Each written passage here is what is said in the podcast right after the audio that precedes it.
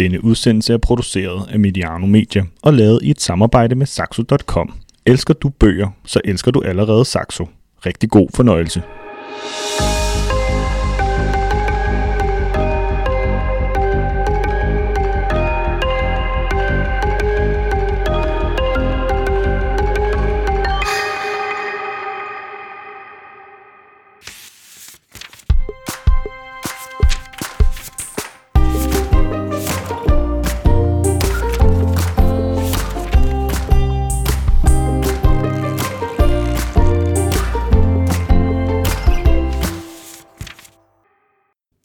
Når man er et læsende menneske, er man aldrig alene.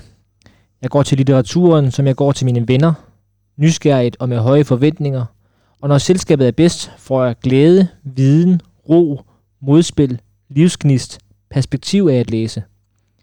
Jeg elsker at læse, jeg elsker at fylde mit hoved med sprog.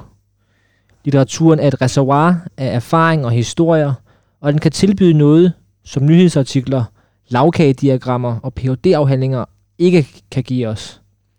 Den kan tilføje stemninger, kompleksitet og indlevelse i andre menneskers tanker og livssituationer. Meget fint. Ja. Meget fint. Jeg glæder mig til at høre, hvem det er. Det er en øh, aktuel øh, dansk forfatter, Lotte K. Andersen. Mm? Har du læst noget af hende? Nej, det må jeg erkende, jeg ikke har. Min hustru er meget begejstret for hendes to bøger, Hambros Allé og 100 dage, som jo handler om øh, sådan det her nordlige København, villakvarter. Øh, og så er hun jo aktuel med den her bog, der hedder Den inderste kerne, som handler om øh, en dansker, som opdagede, eller ja, opdagede jordens inderste kerne, og Ja. sådan gjorde os alle sammen klogere på det. Det tror jeg var Jules Verne, Men, øh, øh, apropos bøger. Ja, men øh, fine refleksioner, synes jeg, om at øh, læse bøger. Ja, meget godt. Det, det synes jeg jo, man både kan genkende og aspirere til på en eller anden måde. Det er inspirerende. Det der med, at man aldrig er alene, det kan jeg i hvert fald godt genkende. Altså, det er jo sådan noget, man tit øh, hører om, synes jeg, når, når folk skriver, eller fortæller om at læse bøger, da de var børn. Det var sådan noget, jamen, det var det, jeg havde mine, mine gode venner og sådan noget. Øh, det, det synes jeg godt, jeg kan genkende. Vi har jo før talt om de der øh, Ben Fagerby-bøger, Martin og Thomas. Dem følte jeg i hvert fald var, var mine venner, som jeg holdt med i deres øh, fodboldkarriere der. Ja. Øh, i, i, Helt i sikkert. Ben Fagerbys bøger. Det er både det med øh, nære venner, og så det der øh, Game of Thrones citat, vi havde på et tidspunkt, eller Mm.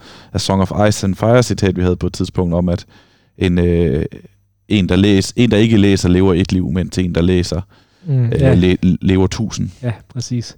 Så, og en, der læser, får også mange flere venner, end man har ude i den virkelige verden også. Og vi håber, at øh, dem, der lytter til den podcast, det også læser bøger, for det gør vi jo. Og det er i navn Bold og Bøger, Medianus magasin om fodboldlitteratur. Velkommen til alle sammen. Mit navn er Martin Davidsen, og den anden stemme, I kan høre, det er jo dig, Sebastian. Hej. Hej Martin, hej alle sammen derude. Øh, vi sidder jo øh, i Vejle i Mhm. dag. Øh, vi er on tour. Det- vi er i hvert fald på, øh, ikke på, på hjemmebane, på hverken Mediano eller øh, i min fodboldkælder. Der er jo lige noget praktik, der gjorde, at vi optager her på Vejle Idrætshøjskole. Vi har fået lov at låne et, låne et spinninglokale. Ja, og vi har jo siddet mange steder. Vi har siddet nede i din inspirerende fodboldkælder. Vi har siddet, vi har besøgt Morten Broen og, Ja. og har kigget på hans øh, fodboldbøger. Vi har, set, vi har siddet nede i Thomas Gravgaards Og sådan en skøn meget, meget fine øh, kælder. Chesterfield-sofaen. Ja, præcis. Jeg sagde Morten Bruns kælder, det var det jo ikke, men Morten Bruns fodboldkontor. Ja. Øh, øh, og ja, den der fede kælder. Også med dig, med dine fine har. Også det. I dag, jeg kan ikke se skyggen af en bog. Altså, Nej. vi sidder som sagt i et spinninglokale øh, med, hvad er der, 30, 15, 20, øh, 30 spændingscykler bag ved os. Ja. Og, øh, men det er sport. Det er sport. Ja. Det er nemlig Idrætshøjskolen i Vejle, og det er et sted, der emmer af sport, men og også af dannelse, som det jo er sådan et sted her jo. Der dufter jo af fodbold her i Nørreskoven. Præcis, vi er meget, vi er i Nørreskoven. Ja, det er vi. Og øh, vi har lige hilst på en tidligere Vejle-spiller, Jakob øh, Tygrosen, som øh, arbejder på efterskolen her. Og øh, vi begge to er, har jo en, en nær tilknytning til Vejle. Du øh, stammer fra Vejle. Jeg har arbejdet her på Vejle Idrætshøjskole øh, igennem nogle perioder, og også i det her efterår her. Og så er den jingle, I hører i starten her, Bold og Bøger-jinglen, med de bøger, der man kan høre, de er åbnet til en, til en let banjo-tone, øh, jo lavet af Asger Bjørk, som jeg mødte her på højskolen, en tidligere lærer her på højskolen. Sådan. Så på den måde hænger det hele sammen. men vi skulle jo optage her på et eller andet tidspunkt. Øh, hvordan går det ellers, Sebastian? Ganske udmærket, tak. Ganske udmærket. Vi kigger ud på en, en ganske smuk dag, synes jeg, og nogle smukke efterårsfarver i, i Nørreskoven. Og ellers så synes jeg, det går ganske glimrende. For øh, læst en hel del, for set en masse fodbold, for kombineret de to ting. Hvad med dig? Jamen, øh, det kan være, at vi kommer ind på det t- i, i siden sidst. Øh, det, det gør vi, for det står i mine noter, men, øh, men jeg er jo lige hjemvendt fra ferie på Malta. Øh, der er rigtig lækker ferie med, med swimmingpool og strand, og svigermor var endda med til at passe nogle børn. Og, så jeg fik faktisk læst en del, og vi var, ja, vi var også på en lille udflugt, øh, bare øh, min hustru Ditte og jeg, til Valletta, hvor vi var inde i, og der kigger man jo, Mm. er der en boghandel. Mm. Og det var der. Der var en meget lille og speciel boghandel inde i Valletta, øh, som øh, så udelukkende solgte coffee table books. Og de her Taschen og sådan noget. Og det var meget... Øh, det, det var ikke mere end 5 øh, kvadratmeter, tror jeg, men det var meget, meget fin øh, lille boghandel, og en meget, meget sød øh, pige, der var stod bag øh, disken der og fortalte, hvor vi I fra, og vi var fra Danmark. Og der har jeg altid ønsket mig at komme hen, sagde hun. Og det var en virkelig god oplevelse at komme ind en boghandel. Det er også mit indtryk af, af boghandler, i hvert fald de helt små der.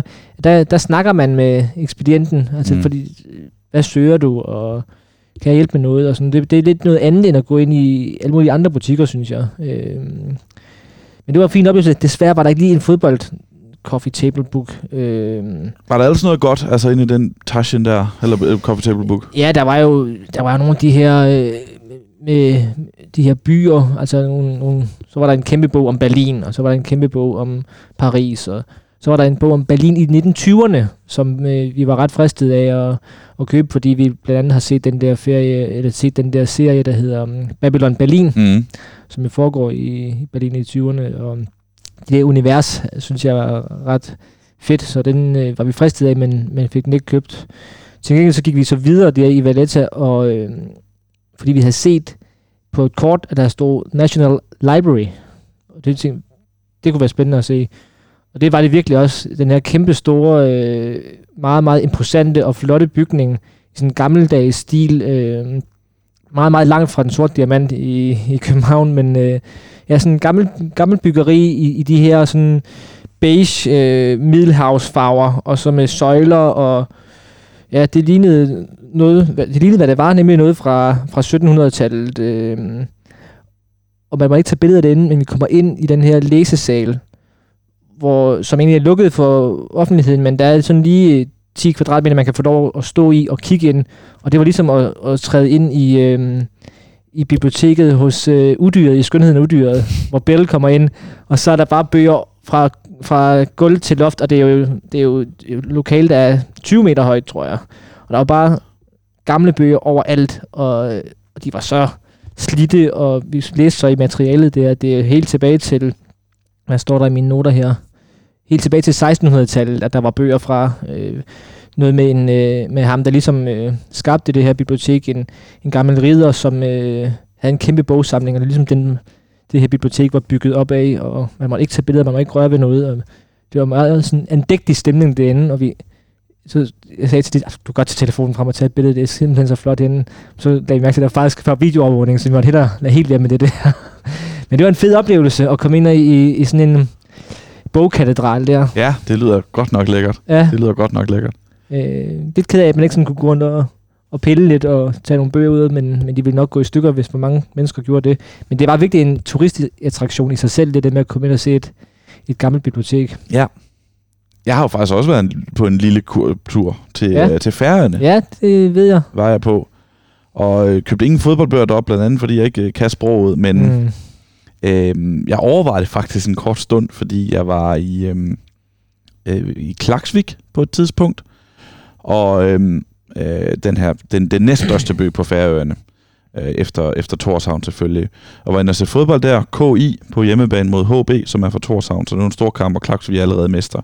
Og vi var der i god tid, og øh, var så lige inde øh, i no, nogle faciliteter, man kan kalde det lounge, man kan kalde det kafeteria, kalde det hvad du vil. Men der var også nogle, nogle ting, man kunne købe, og der var blandt andet to bøger, øh, som oversat til øh, dansk er, betyder, hedder, øh, altså bøger om Klaksvig, altså fodboldklubben, øh, kl- boldspil mellem Klak og Kjøl. som er øh, de to, øh, øh, to, to fjelle, der ligesom ligger rundt om Klaksvik, og det synes jeg bare var en, en meget, meget, meget fin titel. Øh, så det kunne, det kunne jeg rigtig godt lide. Øh, de var skrevet af en Arne Dahl, og der var et to bind fra 1904, øh, 1904 til 1954, og øh, anden bind var fra 1955 til 1974. Og som jeg lige husker, det var lige fra 2009 og 2012, så der mangler jo et, et tredje bind. Øh, Ja. Men Rigtigt. jeg overvejede faktisk at købe de der to bøger, men dem ville jeg jo aldrig få læst. Jeg, men jeg kunne bare godt lide tanken om, at de findes, som Ja, ja, jeg har sagt så præcis. mange gange før. Ikke? Alle de her gamle billeder og gamle spillere og gamle anekdoter, de samles og huskes, og det, det synes jeg har en værdi. Så tak til, øh, hvad kaldte jeg ham? Ar- Ar- Arne, Arne Dahl. Arne Dahl, ja, Dahl, ja. der, øh, der har skrevet de her to bøger. Det, det, det, det er fedt. Så købte vi faktisk to andre bøger, min, min kæreste og jeg. Øh, en bog om myten om sælkvinden, som man pludselig nok kunne læse i politikens rejsesektion i går. Altså ikke bogen, men, men den færøske myte om sælkvinden, der kommer ind fra havet og smider sin ham og får stjålet sin sæ- sælham og bliver taget i kidnappet. Altså en fascinerende historie. Og så William Heinesen, som er en af færøernes største forfattere, og hans mest berømte bog, De fortabte spillemænd Okay. øh, på dansk, fordi dansk er jo også et, et sprog, der bliver talt af alle på færgerne, og, Mm. og mange af deres bøger er til på dansk. Øh, spændt på, om jeg, altså, jeg tror, det er en god bog. Det er sådan en virkelig anerkendt klassiker. Ja. Spændt på, om jeg får læst, fordi vi ved jo nogle gange, hvordan det er med de der ferieindkøb. Ja, Ja, de kan godt bare inde på hylden, ikke? Det er det. Det er jo det, som, øh, som man så ofte siger om de der ting. Og også hvis man køber en olivenolie, så smager den lidt bedre i Italien, når man mm. så Mm. kommer hjem og så videre. Men øh, fedt, det er altid skønt at være ude at rejse og, og få noget litteratur med hjem. Jeg har også lidt med, som jeg købte på Malta, men den tager vi altså på Uh. ønskesedlen. Ja. Fedt. Øhm, det er en god måned, og det er bøger i oktober. Ja. Bladene falder af træerne. Vi skal ned øh, under tæppet på sofaen og tænde pejsen og fordybe os. Kæft, hvor er det bare vådt derude. Jamen, det, jeg har jo ikke mærket den de sidste uges tid. Jeg Nå, nu, nu sidder vi og kigger ud, og øh, se, nu er det så, altså siden jeg introducerede som smuk dag, så er det gud hjælpe med bedre overskyet. Ikke? Men selvom det har været så fin en dag i dag, så er der bare vådt alle steder. Jeg sætter mig et, jeg ved godt, det op, øh, indbyder til jokes nu, men altså, jeg, jeg sætter mig på et tørt cykelsæde, så er jeg en eller anden, på, på en eller anden måde våd numse, når jeg ankommer til min destination alligevel. Ikke? Ja. Min sko har altid våde blade på sig. Min jakke er pludselig våd, uden jeg ved, hvorfor det skete i går i, på Aarhus Stadion, hvor jeg så fodbold. Det, altså, man er bare våd hele tiden. og hvis man vil undgå det, så bliver man indenfor og læser bøger. Præcis. Og det øh, kan det være, at der kommer nogle anbe- anbefalinger til, hvad man kan læse i den kommende tid i den udsendelse her. Den er jo præsenteret i samarbejde med vores gode venner fra Saxo.com. Og alle de bøger, vi taler om i den udsendelse her, de kan man finde inde på vores helt eget undersegn inde på Saxo.com. Det er et skønt univers, de har fået bygget der, Mm. hvor der bøger-universet. Det må jeg bare sige. Øh, den præcise adresse er www.saxo.com skråstreg dk, skråstreg side, skråstreg inspiration, skråstreg bold, bindestreg og bindestreg bøger med OE. Eller også kan man bare google saxo.com og bold og bøger, så kan det vist ikke gå helt Og vi galt. linker også til det inde på Medianos øh, Vi linker website. ind til Mediano, men vi linker også til det i teksten til den podcast, man sidder og hører nu, så det skulle Mm. være relativt nemt at finde. Og der er jo en masse gode fordele ved at være boldet bøger, lytter, og inde på Saxo kan man stadigvæk bruge den her kode PL15. Den virker stadigvæk, hvis man vil købe Søren Sovnfris bog 30 år med Premier League, som vi jo talte om i sidste udgave af Bold og Bøger. Hvornår den gælder til 31. oktober. Ja, 31. oktober, så Ja. det er sidste chance i forhold Mm. til, hvornår vi udkommer, men man kan lige nå den. Og hvad har vi så på programmet i dag, Sebastian? Månedens emne. Lidt specielt i forhold til, hvad vi Ja. gør os i. Og jeg ved ikke, om vi kan bare sådan, man kan, vi kan sige det i en sætning, men vi taler jo altid om de bøger, vi har læst, og ofte så handler de om fodboldspillere. I dag skal vi tale om fodboldspillere, og hvad de render og læser. Hvis de læser. Ja, hvis de læser. Fordi det, jeg synes jo, det, det, det er også vigtigt at vide, ikke, at vi bruger så meget tid i den her podcast og generelt på den her verden, og vi bruger så meget tid på bøgerne, der handler om den her verden. Hvor meget fylder bøger egentlig inden for den verden? Mm. Og det kan man have nogle fordomme om, og, og vi skal prøve at gå nogle af dem efter i sømne, og har, har både lavet interviews og legnet nogle gode interviews op, som, øh, som vi vender tilbage til. Hvad, hvor meget fylder bøger egentlig i den her fodboldverden her? Ja. Det prøver vi at få svar på. Men inden vi kommer dertil, så øh, har vi jo vores faste opvarmningsøvelse siden sidst. Vi har allerede været lidt i gang med, øh, med hvor vi har været siden sidst, og der har også været lidt bøger øh, involveret i det. Men, øh, men hvad har du læst siden sidst, Sebastian? Martin, kan du huske, hvad jeg altid siger er den mest 90'er begivenhed? Den mest 90'er ting, der nogensinde er sket i Danmark? Nej, er, når du siger det, kan jeg godt huske det. Det var dengang øh, Peter Mikkelsen, han var vikar ja. som værdig mandagschancen. Det er rigtigt. Det er rigtigt.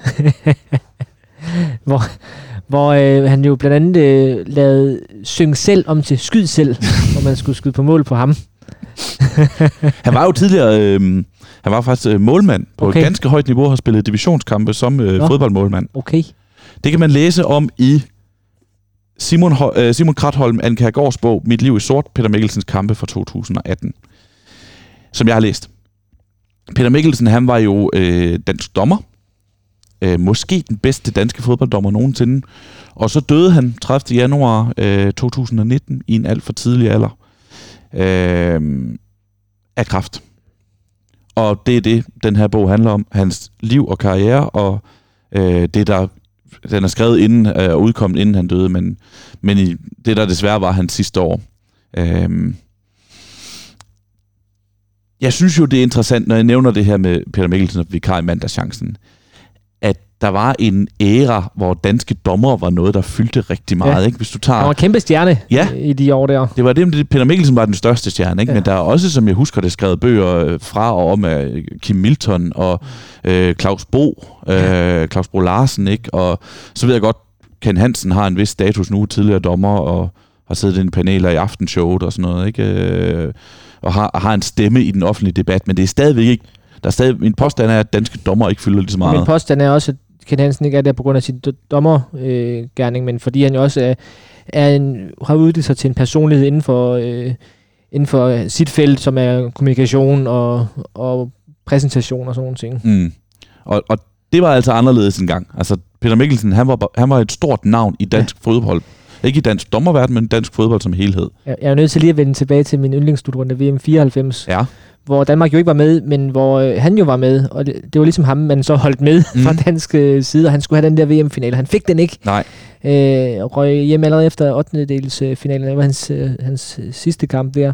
Øh, og, og der kan jeg huske den der opsamlingsshow, som øh, Tommy Troelsen lavede i december måned. Der var, havde han også Peter Mikkelsen inde og ligesom ev- evaluere hans VM midt i alle højdepunkterne med mål og spillere og sådan noget. Så ja, det, han fyldte meget i de år der. Lige præcis. Lige præcis. Uh, jeg tror jeg ikke, han ryger bare for, nej, tror, nej, han, han, han, han, han, er, han er i venteposition. Ja, fordi ja. han er med reservedommer til finalen, ja. som jeg husker, efter Sander Pull, og det er et sparet politisk spil, ja. som bliver, øh, der er grund til, at ikke får finalen, som er opridset i uh, Mit Liv i Sort, som er... Um, og det synes jeg er rigtig fedt at følge. Jeg, jeg synes faktisk, det var rigtig fedt at læse om Peter Mikkelsen og den her ambitiøse atlet, som jeg man næsten kan sige, fordi dommerne er jo også mm. sportsmænd øh, inden for deres eget felt, der forsøger at blive bedre, og forsøger at avancere til at blive divisionsdommer, og når de bliver divisionsdommer, så vil de blive dommer i den bedste række, og de vil blive FIFA-dommer, og så vil de håbe at få VM-finalen osv. Så, videre. så det er jo også sportsfolk på den der måde, og det der med at følge den her øh, meget, meget inspirerende mand, Peter Mikkelsen, og den her meget vældige mand, det er også det indtryk, man får. Ja. Alle, der, øh, ja. alle, der mødte Peter Mikkelsen på deres vej, kunne lide ham, holdt af ham. Øh, det, det synes jeg er virkelig interessant at, øh, at læse. Så er der nogle, nogle sidespor i, i den her bog, som, som regel sådan skrive, skriveteknisk, som jeg ikke øh, bryder mig så meget om. Der, der, så hører vi lige, fordi Peter Mikkelsen var, øh, og hans far var inde og se en pokalfinale, hvor Allan Simonsen spillede. Og så er der lige et afsnit om Allan Simonsens karriere, som den udviklede sig. Og det behøver jeg ikke. Jeg behøver heller ikke et afsnit om historien om tipslørder, selvom tipslørder betød meget for Peter Mikkelsen. Øh, jeg, det bidrager ikke til historien om ham. De tager mig faktisk lidt smule ud af historien.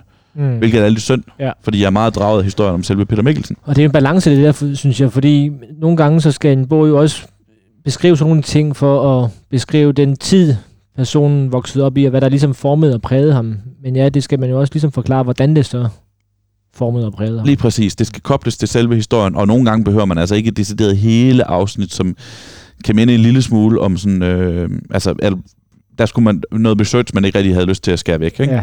Ja. Øh, der er for eksempel et helt kapitel om øh, dansk fodbolds professionelle udvikling sådan i 70'erne, 60'erne, 70'erne, mm. øh, 80'erne. Og Peter Mikkelsen, han nævnes først i øh, fjerde linje, fjerde sidste linje, jeg mener, der i det der kapitel var otte sider, ikke? og så er der altså, Ja. otte sider, hvor vi ikke hører om vores hovedperson. Og det er synd, fordi kapitlet efter er det bedste i bogen, som handler om Peter Mikkelsens gennembrud, om presset for medier og trænere, med sådan konkrete eksempler på, for eksempel hvordan øh, Tom Køhler i de 80'erne forsøgte at kue ham, hvordan dommer behandles af både af, af pressen, og, men også i, i særlig høj grad af spillerne, og hvordan det med spillerne reflekterer øh, samfund som helhed, om den der professionaliseringssnak, som, om, et, om angående dommer, som kørte i 80'erne, som stadigvæk kører i 2022, om hvilke forhold skal de have, hvad man med betale for, og sådan noget.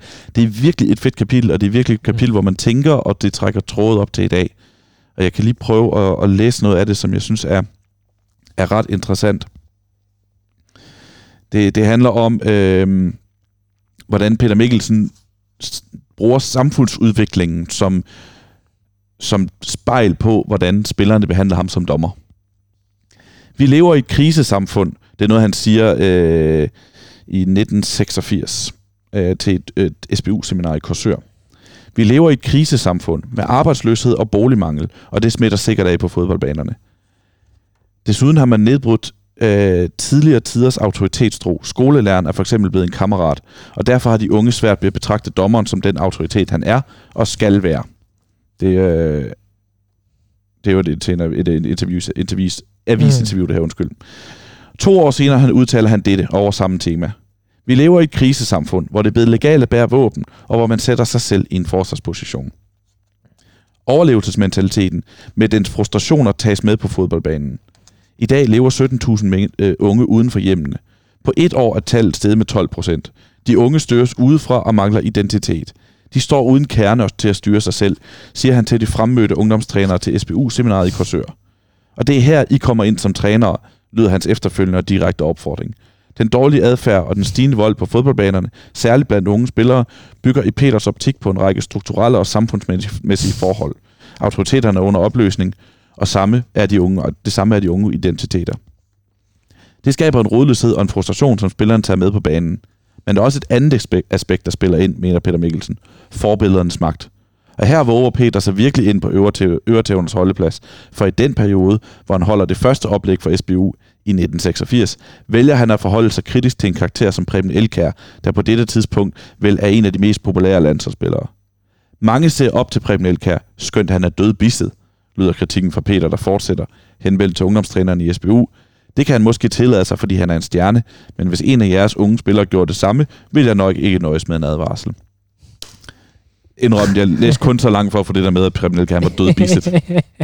Men det, er- det, det, det er virkelig et godt kapitel. Det er nogle interessante overvejelser, hvad enten man er enig med dem eller ej, og samtidig med, at det skildrer hans vej op gennem divisionerne, og, og det, som sagt, det pres, han møder fra Ja. dommer og fra medier og så videre, med, med fine, konkrete detaljer Mm. om, øh, hvad han har fået af bedømmelser i, i pressen og sådan noget. Men det er også mit indtryk, har altid været af Peter Mikkelsen, at han, en ting er, at, at han har altid virket rar, mm. Mm. men, men også, at han har været en god fortæller, og, øh, og god til at reflektere over, over sådan sit virke og sin, øh, sit liv.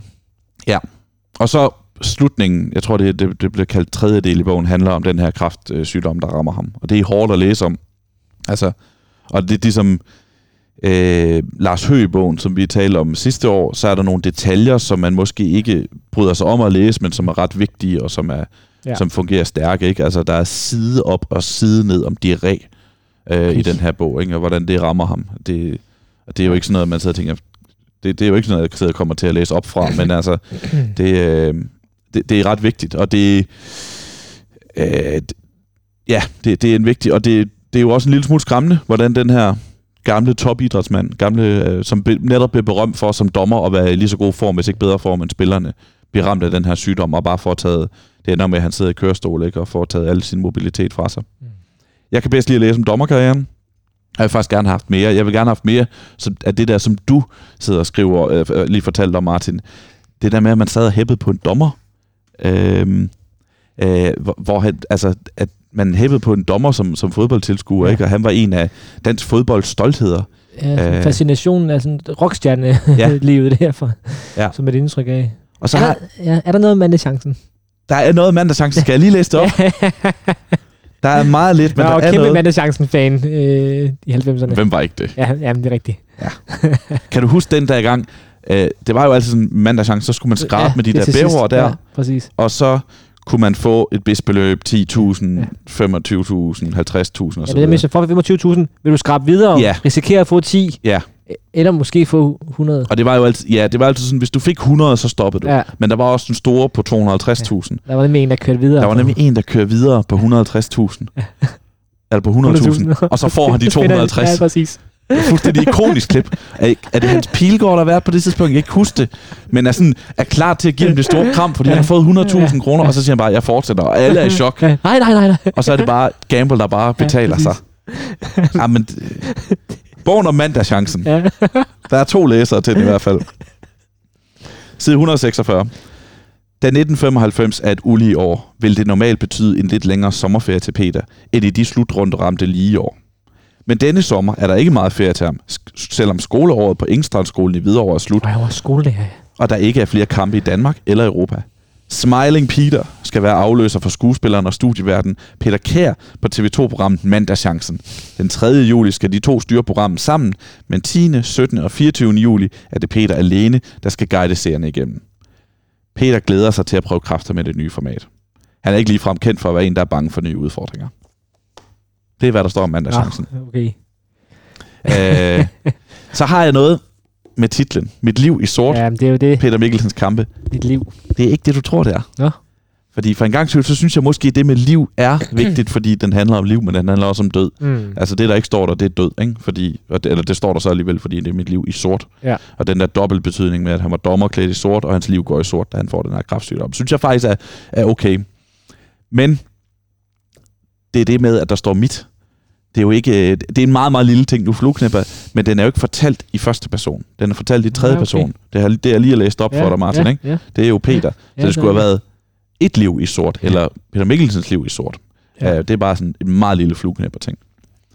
Så han bliver ikke citeret på den måde? Jo, altså det, han, han bliver kun citeret to-tre gange i hele bogen, men den bygger på samtaler Ja, ja. med ham. Ja. Øh, så han er med i den, og hans familie er med i den, Ja. ja. og dommerkolleger og spillere er med i den og sådan noget. Men der er faktisk meget få citater i det.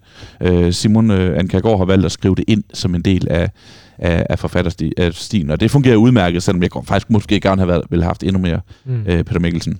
okay. Opsummering.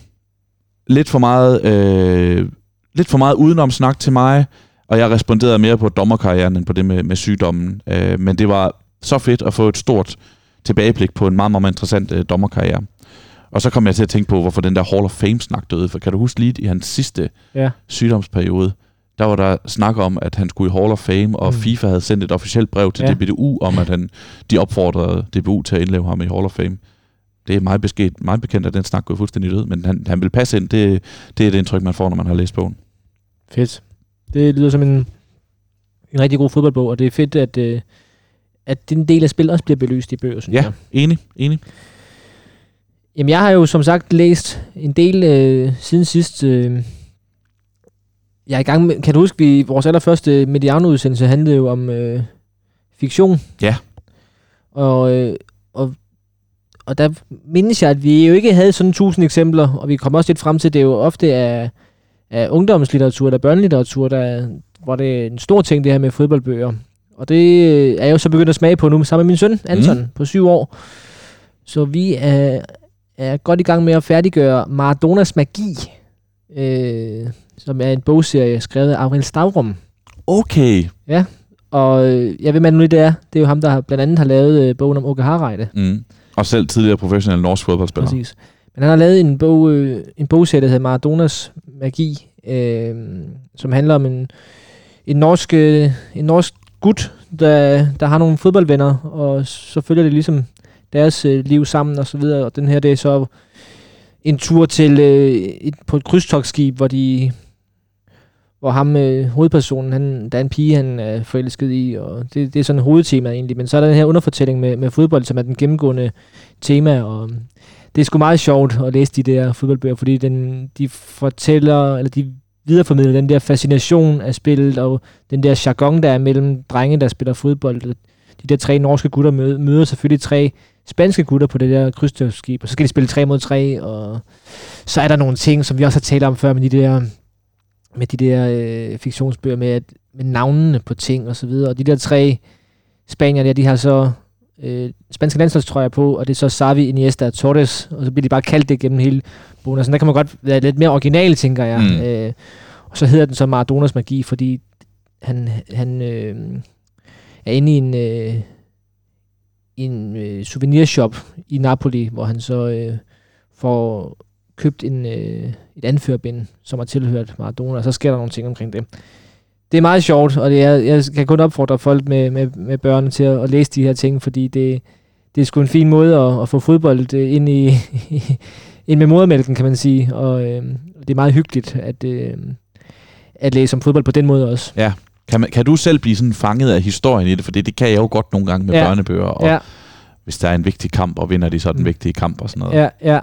Jamen, øh, nu er det jo sådan, at vi læser lidt på skift, så jeg har ikke læst bogen i sin helhed, Mm. fordi min hustru også læser for Anton der, så Oh, så- ja, ja. springer nogle kapitler over en gang imellem, og det, det kan godt være lidt vanskeligt, så det er nogle gange lige at have styr på, på handlingen. Øh, jeg vil så sige, mit indtryk er, at det, der fylder mest i historien der, det er den der pige, han gerne vil blive kæreste med. Øh, og så, så fodbolddelen fylder mindre. Øh, så jeg vil godt lige vente med at sige, hvor meget det har grebet mig, til jeg har læst en bog i, i helheden der. Og faktisk er det slet ikke min siden sidst. Jeg, det var meningen, jeg bare lige ville nævne det, Ja. at, at det er Maradonas magi. Jeg har også læst i Faxebogen, som du jo havde med for nogle Mm. uger siden. Og du har ret, der er meget med i. ja, der er rigtig meget vej. Men han er altså god til at fortælle anekdoter, det Ja. synes jeg virkelig. Ja. Og god til at, med, med detaljerne og Tony Adams. Og, ja, det, jeg synes, øh, jeg synes, den er sjov at læse, og man skal ikke tage den for mere end det er, at det er nogle, nogle sjove og gode anekdoter. Rigtig gode øh, og, underholdende læsning i det mindste. Også, altså Fax er jo også en 90'er personlighed, Mm. ligesom øh, Peter Mikkelsen er. Øhm, nå, men den jeg faktisk vil, vil have med som siden sidst, det er den her Messi mod Ronaldo. Ja. Kender du den? Øhm, har jeg den stående derhjemme måske? Jeg har i hvert fald en Messi Ronaldo mod Ronaldo både stående derhjemme. Nej, jeg, jeg tror aldrig, jeg har læst den, men jeg, har, jeg, jeg kan genkende coveret for mig. Det- Den danske Michael Jebsen har lavet den, og det er godt nok en skør bog. Det er Okay. helt vildt. Det er helt vildt. Hvad? Den er udkommet i 2017. Ja. Og det er øh, en lang bog, der sammenligner Messi og Ronaldo inden for alt muligt. Øh, og der er, øh, du kan se, hvad er der her, 30 kapitler eller sådan noget, Ja. ja. 35. Og der er ikke rigtig noget forord. Første kapitel, det hedder Begyndelsen, og så handler om, hvordan de- ved hver især kom i gang med fodbold, og så fortæller øh, han ligesom over en øh, 10 sider her, hvordan øh, deres fodboldliv har udviklet sig. Så kommer der nogle billeder, og så kommer der ellers en masse forskellige kapitler, der belyser Messi og Ronaldo og deres rivalisering fra forskellige vinkler.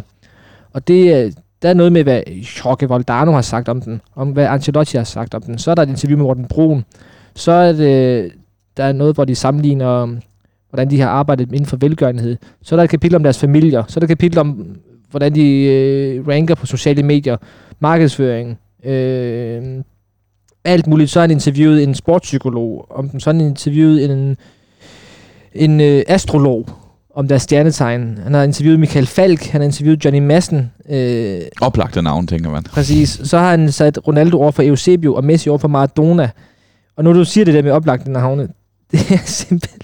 Der er nogle øh, kapitler, hvor det er, det er helt syret, hvor han har, så har interviewet, hvad siger politikerne om Messi og Ronaldo? Og så har han spurgt Benny Engelbrecht, Marianne Hjelved, Morten Bødskov, Jakob Ellemann, Brian Mikkelsen, øh, Kim Christiansen, Eva Kjær Hansen, Laura Lindahl, Det bliver bare ved. 25 øh, politikere. Hvem kan du bedst lide, Messi eller Ronaldo? Og det var bare politikere. Han har lavet det samme med, med skuespillere, og med sportsværter, og med øh, tv-personligheder. Og det er virkelig skørt, fordi det er jo virkelig sådan, hvad synes du? Voxpop med, med kendte mennesker, hvad de synes om, øh, om Messi eller Ronaldo. Øhm, Johnny Madsen, han har bidraget med en sang, sangen om Messi, hvor øh, den første vers lyder, jeg kan ikke øh, melodien, men øh, på, på en vej et sted under himlen drejer solen rundt omkring den gyldne fod. En palme træder ud på stjernevrimlen og lyser på det sted, som han forlod. Så tager jeg lige den næste også. Og lille Messi var chef i Barcelona, og solen står op over Bravas gyldne sand. Intet er som før i Barcelona. De små stjerner spiller løs på den spanske strand. Jeg ved ikke, om det er stor poesi, men det er Johnny Madsen, der har skrevet en, en sang om Messi. det, og, det, og jeg synes, det er så, det er så vildt og gennemført på en eller anden måde og sige, nu skal vi bare belyse Messi og Ronaldo fra alle de vinkler, vi kan overhovedet. Der er også øh, et interview med Adrian Lloyd Hughes, som jo har været på smagsdommerne, øh, sådan om Messi over for Ronaldo i et, i et sådan skønhedsperspektiv. Øh, og sådan er der bare fyldt med, med mærkelige vinkler og betragtninger på den her rivalisering, som jo fylder, har fyldt virkelig meget i fodboldens verden gennem de sidste, øh, gennem de sidste 20 år, eller 15 år, eller hvor meget, hvor meget nu efterhånden er. Skør bog. Det, jeg må sige, Og jeg vil have den ned til dig, fordi jeg ved, du også en optaget den her rivalisering her. ja, og som sagt, jeg har set den der, øh, jeg, jeg tror ikke, jeg har den noget i tvivl, men jeg tror ikke, jeg har den. Men jeg har i hvert fald set den stå på mange en reol, Mm. og har aldrig rigtig haft lyst til at læse den. Fordi min fordom var, at det bare var en opsummering af, så, øh, så spillede de de og de kampe mod hinanden, og så startede de dens karriere. Han, den karriere startede i Portugal, og den anden Ja, han præcis. manglede væksthormoner over i Argentina, og så kommer han til Barcelona, og bla bla bla bla bla bla bla. Ja. Men det der, det virker ret originalt. Det er Altså, meget originalt. Ja, så, så øh, uanset hvor skørt det er, jeg ved ikke om, jeg kan ikke rigtig greje, om du anbefaler den eller ej, Martin, men jeg har mere lyst til at læse den nu end før. Jamen, jeg, jeg synes, du skal, om ikke andet, så klatlæse i den, fordi det er bare sjovt. Altså, Carlo Jensen, astrolog, han, han gennemgår deres horoskoper, Ja, og, øhm, og så øh, kan man også sige, at han har ikke, han har ikke været særlig selektiv med de der kendiser, der skal give mening, og de har ikke behøvet at have en holdning, fordi han har for eksempel spurgt Christian Gindberg, som er Ramachan-børnevært, hvem kan du bedst lide, Messi eller Ronaldo? Og han svarer, aner det ikke. Jeg har aldrig set dem spille.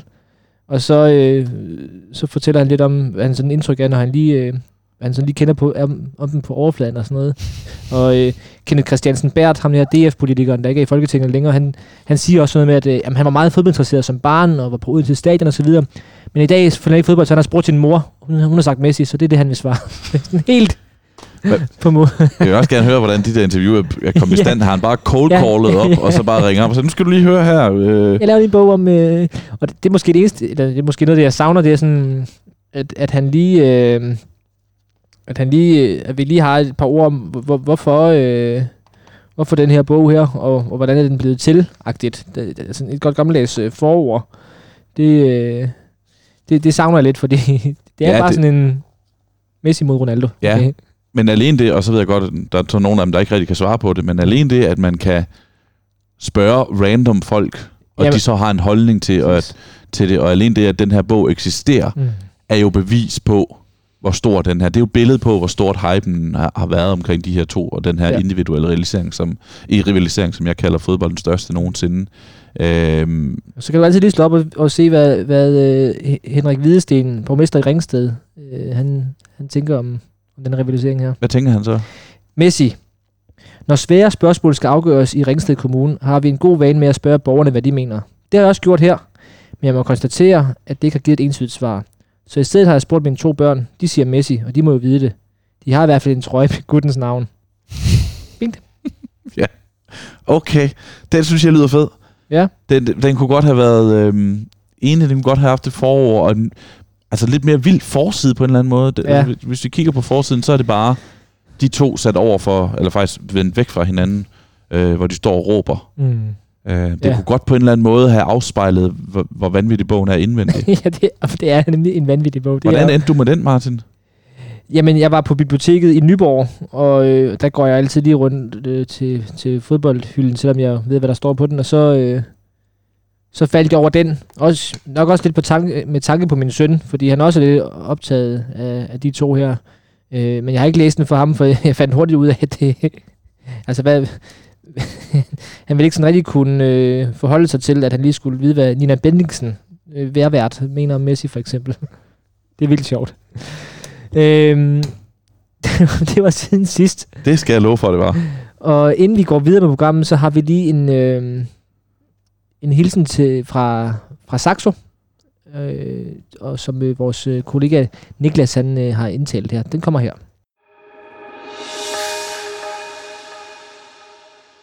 Hos Saxo.com kan du sælge dine gamle bøger til andre fans i Saxos app, hvis du er Saxo Premium medlem. Her kan du samtidig få ubegrænset adgang til lyd- og e-bøger.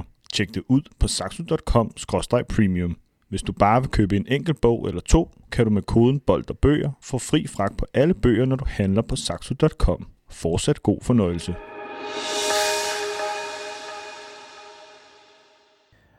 Har du fået solgt nogle bøger på Saxo Premium for nylig? Det har jeg faktisk. Det har du? Det har jeg faktisk. Sådan. Jeg har solgt en gammel kogebog om olivenolie, og så har jeg solgt en om øh, en quizbog om J.R.R. Tolkien og hans Ringenes Herre-univers. Okay. Stærkt. Det, ja, Du meget. har godt og- gang i det i biksen den. Ja, og jeg synes, det er så fedt. Fordi det betyder jo ikke bare, at der er en, der har set de her bøger et sted på en opslagstavle eller på en bogreol og tænkt, den kunne jeg da godt lige købe. Men at der er nogen, der decideret har søgt efter dem, tænker jeg.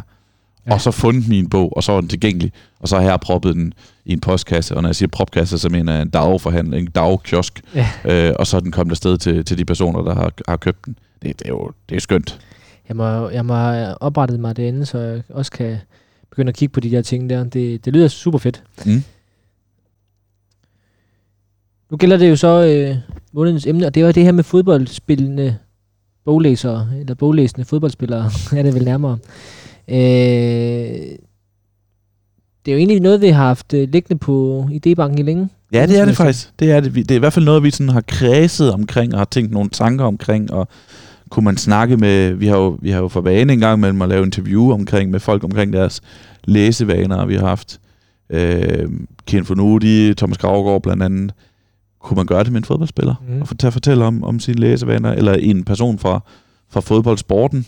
Ja. Vi har haft sådan en idé op til det, men vi har ikke rigtig fået lavet den her uddannelse, øh, udsendelse. Nu prøver vi at lave sådan en, en, en rundt om ting, hvor vi selvfølgelig ikke kommer helt i mål, det kan ikke lade sig gøre, men hvor vi prøver at kigge nærmere på emnet. Jamen, det er jo igen det her med at, at, at belyse det fra nogle forskellige vinkler, og, øh, og derfor har vi også besluttet os for at, at tage fat i, i tre personer, øh, der, der ligesom har nogle forskellige perspektiver på, på boglæsning øh, indefra Mm. fodboldens verden. Og vi har, ja, vi har tre personer. Et af dem, er lavet, et af interviewsene er lavet på forhånd. Øh, det er med Jens Hammer Sørensen fra øh, Esbjerg, direktør i EFB. Øh, det har vi lavet på forhånd. Det har jeg lavet på forhånd, så det klipper vi ind. Og så håber vi at få fat i Christoffer Remmer nede fra Sønderjyske og Alexander Scholz simpelthen live fra Japan, Ja. øh, inden den her episode er forbi. Så det bliver sådan lidt noget klippe klister, men Ja. vi håber, det alt sammen kommer til at, at give mening, når, når I er færdige med den her udsendelse. Ja, og de har alle tre et forhold til, til bøger, og kan fortælle lidt om det her med at, at læse bøger i en fodboldverden. Mm. Øhm, så det, det glæder mig personligt meget til at høre, hvordan de, hvorfor og hvordan de bruger det. Ja, helt klart. Øhm, men vi kan, det er vel ikke nogen hemmelighed, at, at, at vi begge to nok har nogle fordomme omkring det her med, med fodboldspillere, der læser bøger, eller måske ikke læser bøger. Ja, altså jeg har sådan et indtryk af, at øh, altså min, min grældeste fordom omkring fodboldspillere og det her med det sådan kulturelle, det er, at de alle sammen sidder i spillerbussen øh, på vej til og fra kamp, eller ligger på deres hotelværelse om aftenen og bare ser Prison Break. jeg, synes, jeg, jeg synes, jeg har talt med mange fodboldspillere, hvor Prison Break, som, Okay. okay. altså, som er altså en serie fra midt-nullerne, øh, bliver ved med at dukke op som en, de ser. Og det, de, den første sæson er også rigtig god, men det bliver fordommen igen. Stregen og fordommen. Det bliver meget, det, det er meget med, med at se serier og bare let underholdning. Mm. Ikke? Er, det ikke, er det ikke sådan, er det, ikke, er det ikke det, vi tænker, når... Jo, helt klart. Playstation og Ja, iPads øh, og, og hørebøffer og sådan noget. Ja. ja. Og, og det er jo ikke helt fair, øh, fordi fodboldspillere er jo lige så forskellige Præcis. Som alle andre mennesker. Øhm, men der er noget omkring det, hvad sporten i sig selv opfordrer til. Og jeg læste et interview med, med Simon Cooper, som jo har skrevet flere af vores øh, yndlings, øh, yndlingsbøger, blandt andet øh, Football Against the Enemy, som er klassikeren ikke? Og fra, fra 90'erne. Den her sydafrikansk, hollandsk, britiske forfatter, som, som har skrevet meget om fodboldsporten og også skriver mange andre ting. Og, og han, han, han, han havde en god pointe, der, der sagde, at de fodboldspillere bliver endnu bliver yngre og yngre, når de begynder kun at fokusere på fodbold. Ja. Og nu er de allerede der, hvor de allerede som 12-13-årige måske de bedste, de største talenter, for at vide, at du skal ikke fokusere på, at du skal ikke fokusere på politik, samfund, bøger, øh, noget som helst. Du skal bare koncentrere dig om at blive så god som muligt til at spille fodbold. Og så den der boble bliver stærkere og stærkere, og, og, og siderne, altså siderne på boblen bliver mindre og mindre gennemsigtige, Mm. mm. fornemmer man nogle gange. Ikke? Så det alt, hvad der er i deres liv, øh, handler på, på eller i hvert fald på allerhøjeste niveau, handler om at optimere dem til at spille godt Ja. ja. om søndagen. Det er rigtigt, men, men som du også sagde, at øh, jeg, jeg havde engang en samtale med, med Esben Hansen, ham der i dag er, er sportsdirektør i Sønderjyske, som fordi jeg gerne vil, det var faktisk en gang, jeg gerne ville interviewe ham, det der med at være en anderledes fodboldspiller, fordi du læser bøger, og så sagde han, så, hvor han sagde, at jamen, han var ikke så meget på, på det der med, hvad, hvad er den typiske fodboldspiller, for hans pointe var netop, at, at vi er så forskellige, øhm, og så er det jo også, jeg tror også, at jeg synes, det er fedt, vi laver det her i dag, fordi det er jo ikke noget, der sådan bliver spurgt ind til så tit, det der med, hvad, hvad læser du af bøger som fodboldspiller, fordi de, det, de udtaler sig om i medierne, det er jo tit, øh, det er jo næste kamp og deres fodboldliv og sådan noget, så de, det er jo sjældent, det er dem, der bliver, bliver spurgt til i informations øh, lille stribe om, det læser jeg nu, og, sådan nogle ting. Øh, så så de, får jo, de har jo heller ikke en platform, så skulle det være deres egen sociale medier, hvor de sådan kan anbefale litteratur, eller fortælle om, at de læser bøger og så Mm. videre. Deres, Ja. eget, deres egen platform bliver igen fordomsfuld, også bare meget med, uh, the fans were amazing today, uh, too bad we couldn't get the three points, we'll work hard uh, till next week, and then we'll try to get three points next time. Altså, uh, det, det, det bliver også meget fodboldspillerbilleder ja. på deres på Instagram for eksempel. Ikke? præcis. Men, øh, men altså, jeg tænker, jeg tænker de, er, de er der jo derude, øh, og jeg, jeg tror også, at, at øh, måske der kunne være en, en overrepræsentation af, af danske fodboldspillere, når vi kigger på sådan det europæiske fodboldkort, at der har en anden tanke om, at, at, at vi nok skal have en del herhjemme, som, øh, som også øh, godt kan, kan læse en bog og, og kan nyde det. Øh, jeg tænker også, det må, det må da være den bedste op- afkobling, man kan få som fodboldspiller, at øh, fordybe sig i sådan et, øh, et andet univers end sin egen hverdag. Øh, min fordom er faktisk også, at, at de måske netop ikke læser fodboldbøger, Mm. fordi at det, de får nok fodbold i, i hverdagen. Øhm, men det der med, det, må, det kan give tiltrængt intellektuel input, og man kan glemme hverdagen. Alle de der ting, som øh, Lotte K. Andersen også sagde. Øh, jeg læste faktisk en, øh, i min research her en, et øh, essay, eller en klumme af, af en forfatter, der hedder Danny Scott, øh, som øh, det er sådan en børnebogsforfatter i, i England, som øh, op til EM, EM i 2016, han, øh, han skrev en klumme og argumenterede for, at øh, fodboldspillere burde læse flere bøger, fordi det ville gøre dem til bedre fodboldspillere. Mm. Altså fordi de ville få nogle andre input, og han sagde, at det skulle være en del af træneruddannelsen, eller sådan en del af fodbolduddannelsen, at de også læste bøger og blev, blev bedre mennesker af, fordi man bliver bedre mennesker af at læse bøger og sådan nogle ting. Jeg har faktisk et citat her på, på engelsk, han, øh, han, øh, hvor, han, hvor han fortæller, hvorfor han, han mener, at øh, fodboldspillere burde læse flere bøger. Books train your brain to think fa- faster, harder and smarter. They will help you spot patterns where others see chaos. Reading about characters with different views on life than your own will help you get the most out of your talented teammates who others have given up on. Who knows, reading might just give you the edge you need to reach the top, or at least to stay calm the next time you need to take a penalty. Og det sidste, det er en reference til, at han starter klubben med at forestille dig en spiller, der, der skal sparke straffespark, og han, han er stresset og de her ting. Men det synes jeg jo øh, er godt argument, at hjernen bliver også trænet ved at læse bøger, og det er jo ikke sådan nogle skills, man kan direkte overføre til fodbold, fodboldspillet, men, men jeg kan godt følge med de her ting, altså at, øh, at man bliver også udfordret af at læse bøger, måske især skændlitteratur, fordi man får bliver præsenteret fra nogle personligheder, og nogle mennesketyper, og nogle holdninger, som ikke er ens egne, og det, det kan jo godt hjælpe en, når man er i et omklædningsrum, hvor der også er mange forskellige kulturer samlet, og man skal samarbejde på kryds og tværs. Helt sikkert, og, og så men det kan både hjælpe under kampen i den bedste verden, men måske også, øh, som du var inde på, Martin, efter kampene, eller imellem kampene. Ja. Jeg læste et øh, citat fra øh, Christian Streich, Freiburgs træner, Mm-hmm. øh, som, som sagde, det er eksistentielt vigtigt for mig at læse. Det tager mig til en anden verden. For vores verden er meget endimensionel, selvom den er meget varieret inden for den ene dimension. Mm.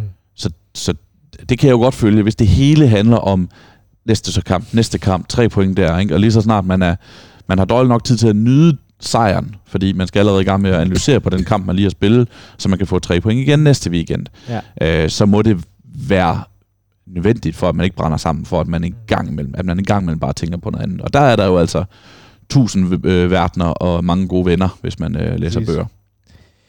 Men de er jo også derude. Altså, vi har begge to researchet lidt, øh, tænker jeg, og øh, altså, jeg faldt over sådan en...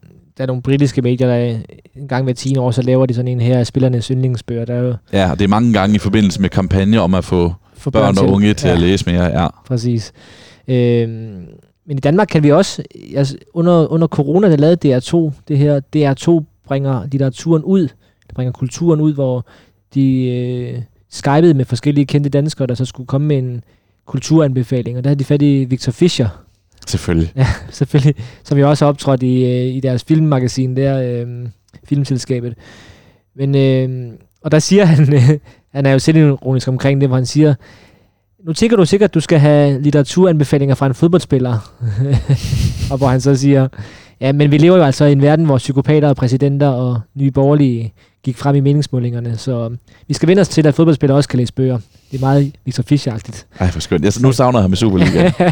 han anbefaler så Johannes Mølhaves På myrens fodsti, hvor han ligesom anbefaler den her øh, lune og humor og det her sprog for Johannes Møllehave.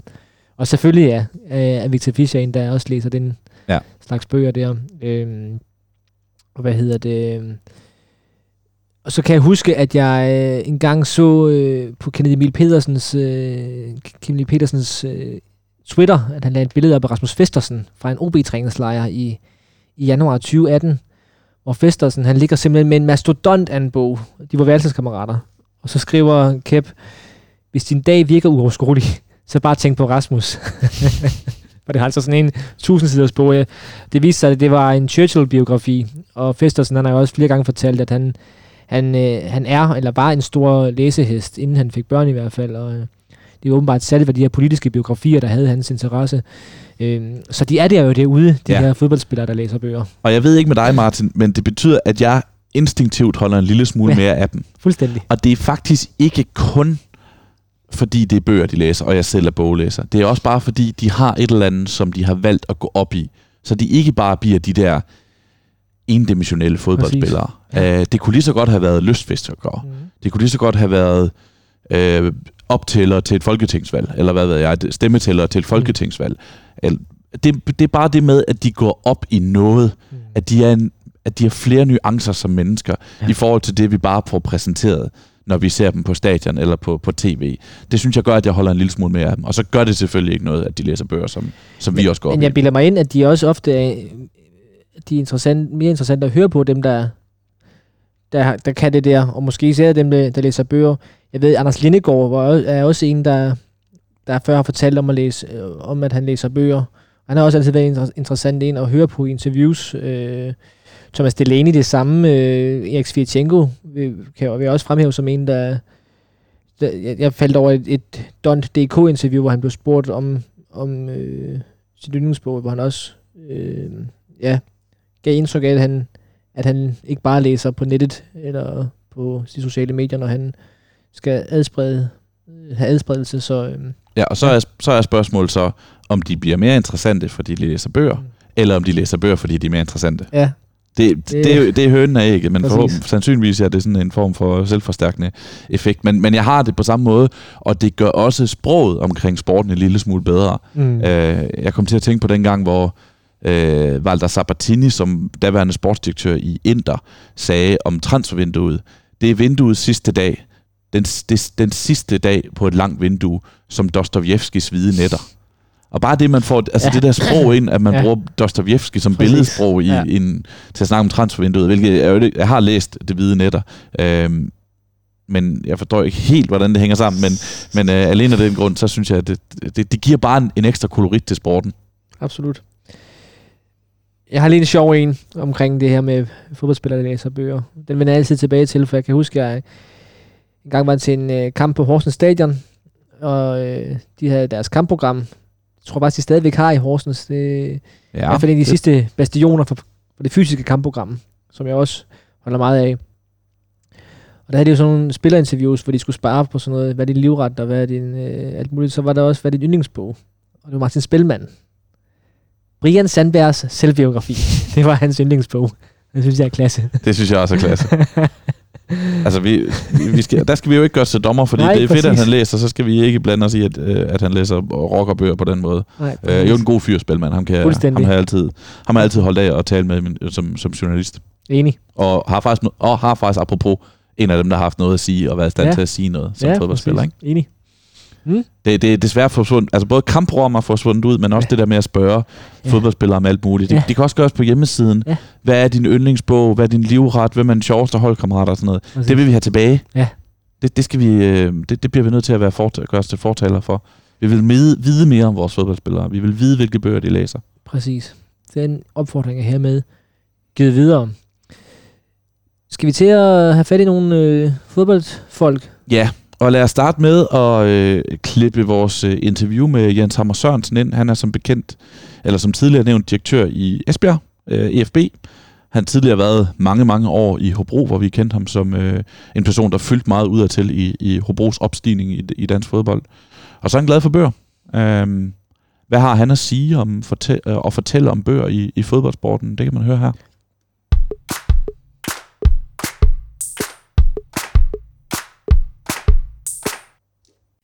Jens Hammer Sørensen, velkommen til Bold og Bøger. Mange tak. Jens, kan du ikke prøve sådan at fortælle, øh, hvad er sådan dit egenlige, eget personlige forhold til bøger?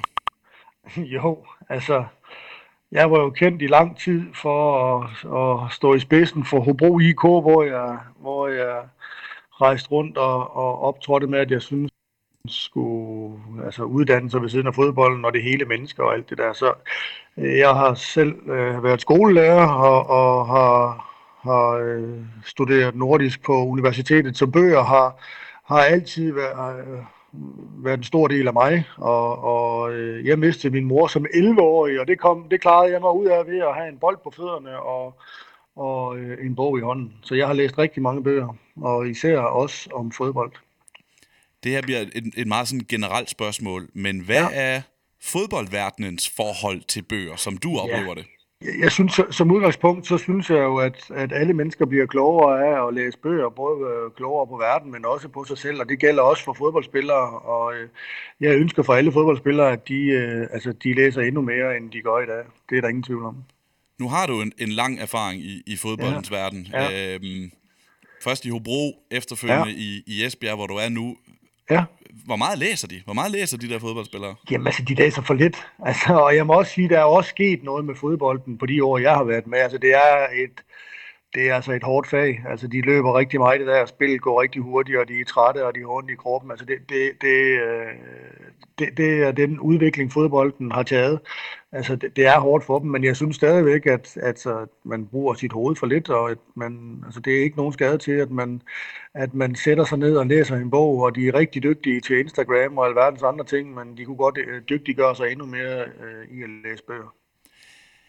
Øhm, er det anderledes end den generelle befolkning? Fordi hvis jeg tager en metro, så Nej, ser jeg jo også mange, der sidder jeg. med en, en telefon og på Instagram. Ja, nemlig, at det tror jeg ikke, det er. Altså, det tror jeg rent faktisk ikke.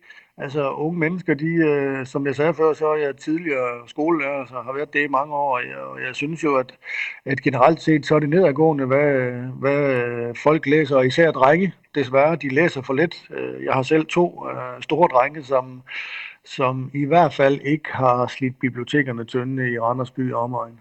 Og det er på trods af, at de har, har dig som en bogfortaler ja, som lærer, ja, eller som, som far. Ja, nemlig. Kan, du, kan du prøve at uddybe det her med, hvad de rent faktisk så, hvorfor det vil være gavnligt for fodboldspillere mere Ja, nå, nå, men jeg synes, altså, jeg synes virkelig, du ved, det der med at få forstand og blive klogere på, på verden, og, og det der med at, at kan sætte sig ind i litteraturens verden, det, det, øh, det, det, det bliver man klogere af. Altså det gør man, og, og så synes jeg også, at sådan helt, altså jeg er jo sådan lidt gammeldags, jeg har fyldt 50 nu, at det der med at sætte sig med en bog og bladre i en bog, det skaber også noget ro, og noget ro både i kroppen og i sindet, så det, det, altså det er virkelig en, en varm anbefaling. Og så vil jeg også godt sige, altså nu skal jeg ikke lyde heldig, altså jeg kan, jeg kan sige, at jeg får også læst alt for lidt øh, i tiden. Jeg har et, øh, et job, der tager øh, det meste af min vågne tid, så jeg får også læst for lidt, og det, øh, det er jeg faktisk rigtig ærgerlig over. Kan man blive en bedre fodboldspiller af at læse bøger? Det synes jeg. Altså, det synes jeg rent faktisk. Det der med, at man, altså, at blive klogere på sig selv og blive klogere på verden, og måske få noget ro. Og måske også nogle gange øh, noget af det, jeg synes i starten, når, når, da jeg var i Hobro, hvor vi rykkede op igennem rækkerne, det var også, at, at det godt kunne være, at man tabte i weekenden, men så øh, kom jeg i skolen, og så var 3. B akkurat de samme børn, som de var om fredagen, inden jeg tog til fodboldkamp, og de var altså ligeglade med, om vi havde tabt eller vundet. Men så, så det der med også at have en anden verden at gå op i, det kan godt være hårdt at være i en fodboldverden, hvis man kun går op i træning og kampe, og så taber man, og så skal man til en ny runde. Altså, det kan være hårdt. Så, så øh, adspredelse og, og det der med at gøre sig selv mere forstandig, det, øh, det er aldrig nogen skade til. Vil du, hvis du skulle anbefale dine fodboldspillere i Esbjerg at læse bøger, skulle det så være sådan deciderede fodboldbøger, som du nævner, du selv godt kan lide at læse, eller er der, er der en genre, der vil være god at læse? Ja, nej, altså, jeg, altså det, det er det faktisk ikke. Jeg læser alt muligt. Altså, jeg kan godt lide at læse øh, bøger om, om sport og om ledelse i sport og sådan nogle ting. Øh, det kan jeg rigtig godt lide, men jeg kan også godt lide at læse øh, om spillet og biografier. Det, det, er ikke min, det er ikke min livret som sådan, men jeg, jeg kan bedre lide at læse bøger om spillet, og det vil jeg gerne øh, anbefale. Det var noget med, at du havde øh, var med til at starte en, en bogklub, dengang du var i, i Hobro. Kan vi ikke lige få historien om det? Jo, det er rigtigt. Det var to øh, gave gutter, øh, som også... Øh, som også var langt mere end fodboldspiller, øh, Rasmus Miner, øh, som er uddannet skolelærer, og, og Martin Mikkelsen, som, som har læst øh, jura på universitetet. Så de var meget mere og andet end fodboldspillere.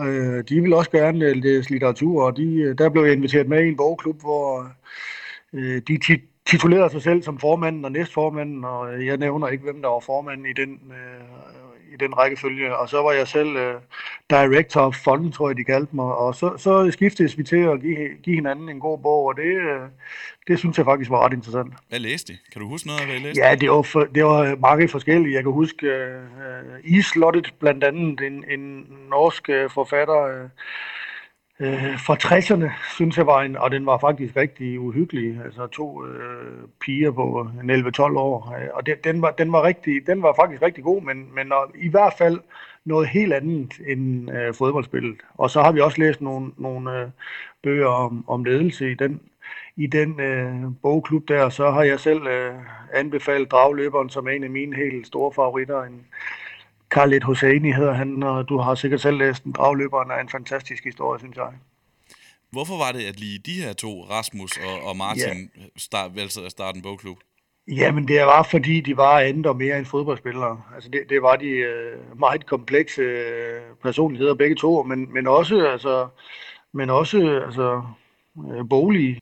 Og det er stadigvæk drenge, jeg, jeg følger ret tæt i dag. Øh, Martin Mikkelsen er nu uh, træner i, i Aarhus Fremad, og Rasmus spiller jo stadigvæk uh, over på, på Amager, og, og det er drenge, jeg stadigvæk følger, og, og det er ganske rart. Hvordan får vi startet den her revolution, Jens, som jeg godt kunne tænke os, hvor vi fik for ja. fodboldspillere til at læse flere bøger? Hvor, hvor, hvor, ja. hvor starter vi?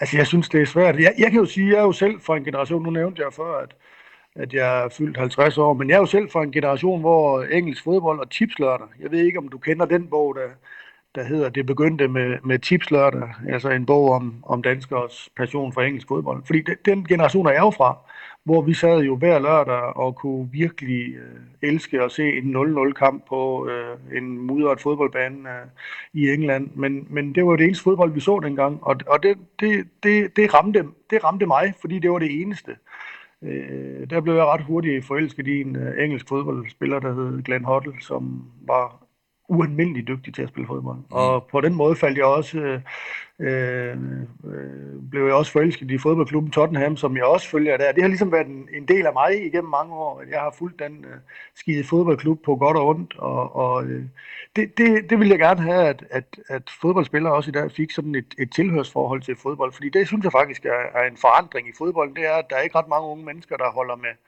med hold de holder med fodboldspillere, og så når Ronaldo han skifter fra Juventus til, til Manchester United og flytter tilbage dertil, så skifter man fra at holde med Juventus til Manchester United. Det synes jeg er rigtig ærgerligt. Jeg, jeg kan godt lide det der med at være en del af noget, der er langt, langt større end mig selv. Og øh, lige så forbandet jeg er over Tottenham, så øh, består de sikkert også om 100 år, når jeg ikke er her mere. Så flere fodboldbøger, måske også flere fodboldklubber til fodboldspillerne. Ja. Ja. Hvor, hvor, hvor, hvor kunne man starte hen med, med, med Esbjerg? Hvad, hvad, hvad, kunne være, hvad kunne være en måde at starte på?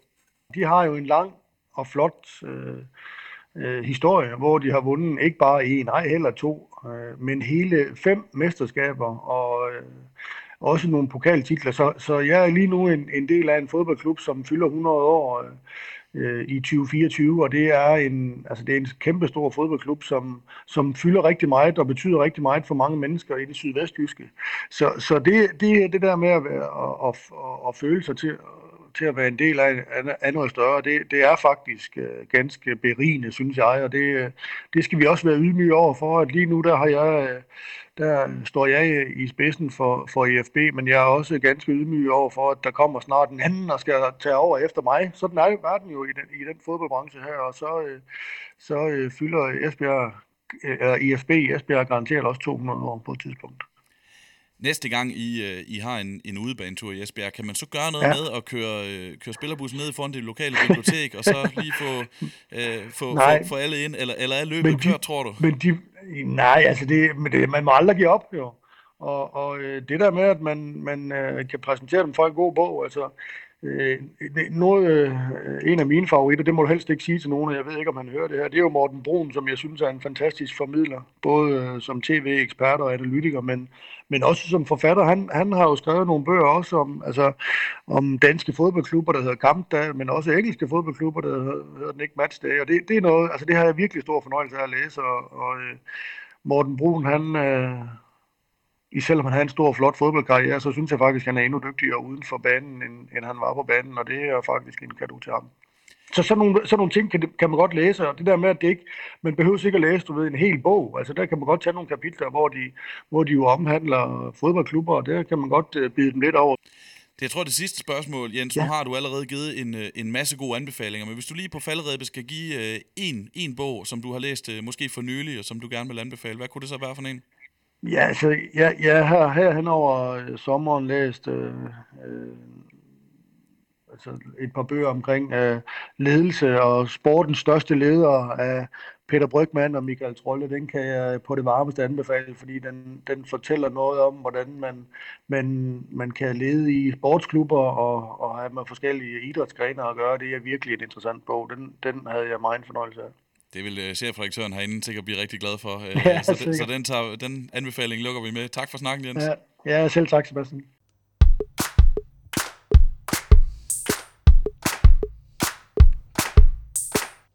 Jens Hammer. Ja. Altid, jeg synes jo, når vi snakker om folk, der er altid er gode interview, så synes jeg også, at han er en af dem. Mm. Han har, har, har altid noget at komme med. Og øh, har jo også et forhold til bøger, og har været en del af en bogklub, ja, kan vi forstå. som han lige har fortalt. Ja, ja. det kan vi jo godt lide. Ja. ja. Øhm, og, og bakker nogle af de ting op, så også, som vi har snakket om i, tidligere, det her med, at det også kan være gavnligt for fodboldspillere at, at læse bøger. Det, det, det køber vi jo ind på. Men øhm, Fuldstændig. Hvordan, det så, hvordan vi så i praksis kan få, få folk til at læse mere, det, øh, det ved jeg ikke helt. Jamen, jeg synes, jeg synes det der med, at øh, skal være en del af talentudviklingsprogrammerne ude i klubberne. Det kunne de godt lige indføje øh, i, i træningsplanen, en times læsning. det kunne være fedt. Øhm, nu, øh, nu prøver vi at få et live-interview op at køre her. Vi ringer, øh, vi ringer til Christoffer Remmer. Ja, det gør vi. I Sønderjyske. Det gør vi. Som, som vist også har noget bogklub. Ja, og det var faktisk det, der gjorde, at det var det, der udløste ideen om, at nu laver vi den her episode. Det var et andet Mediano, en anden Mediano-podcast, hvor øh, vores kollega Jonas Hebo talte med Emil Berggren nede fra Sønderjyske, der er en sidebemærkning nærmest øh, for sagt, at han har en, øh, en bogklub. Ja. Øh, og den skal vi høre mere om. Så øh, vi ringer til Christoffer Remmer og hører, hvad han har at sige.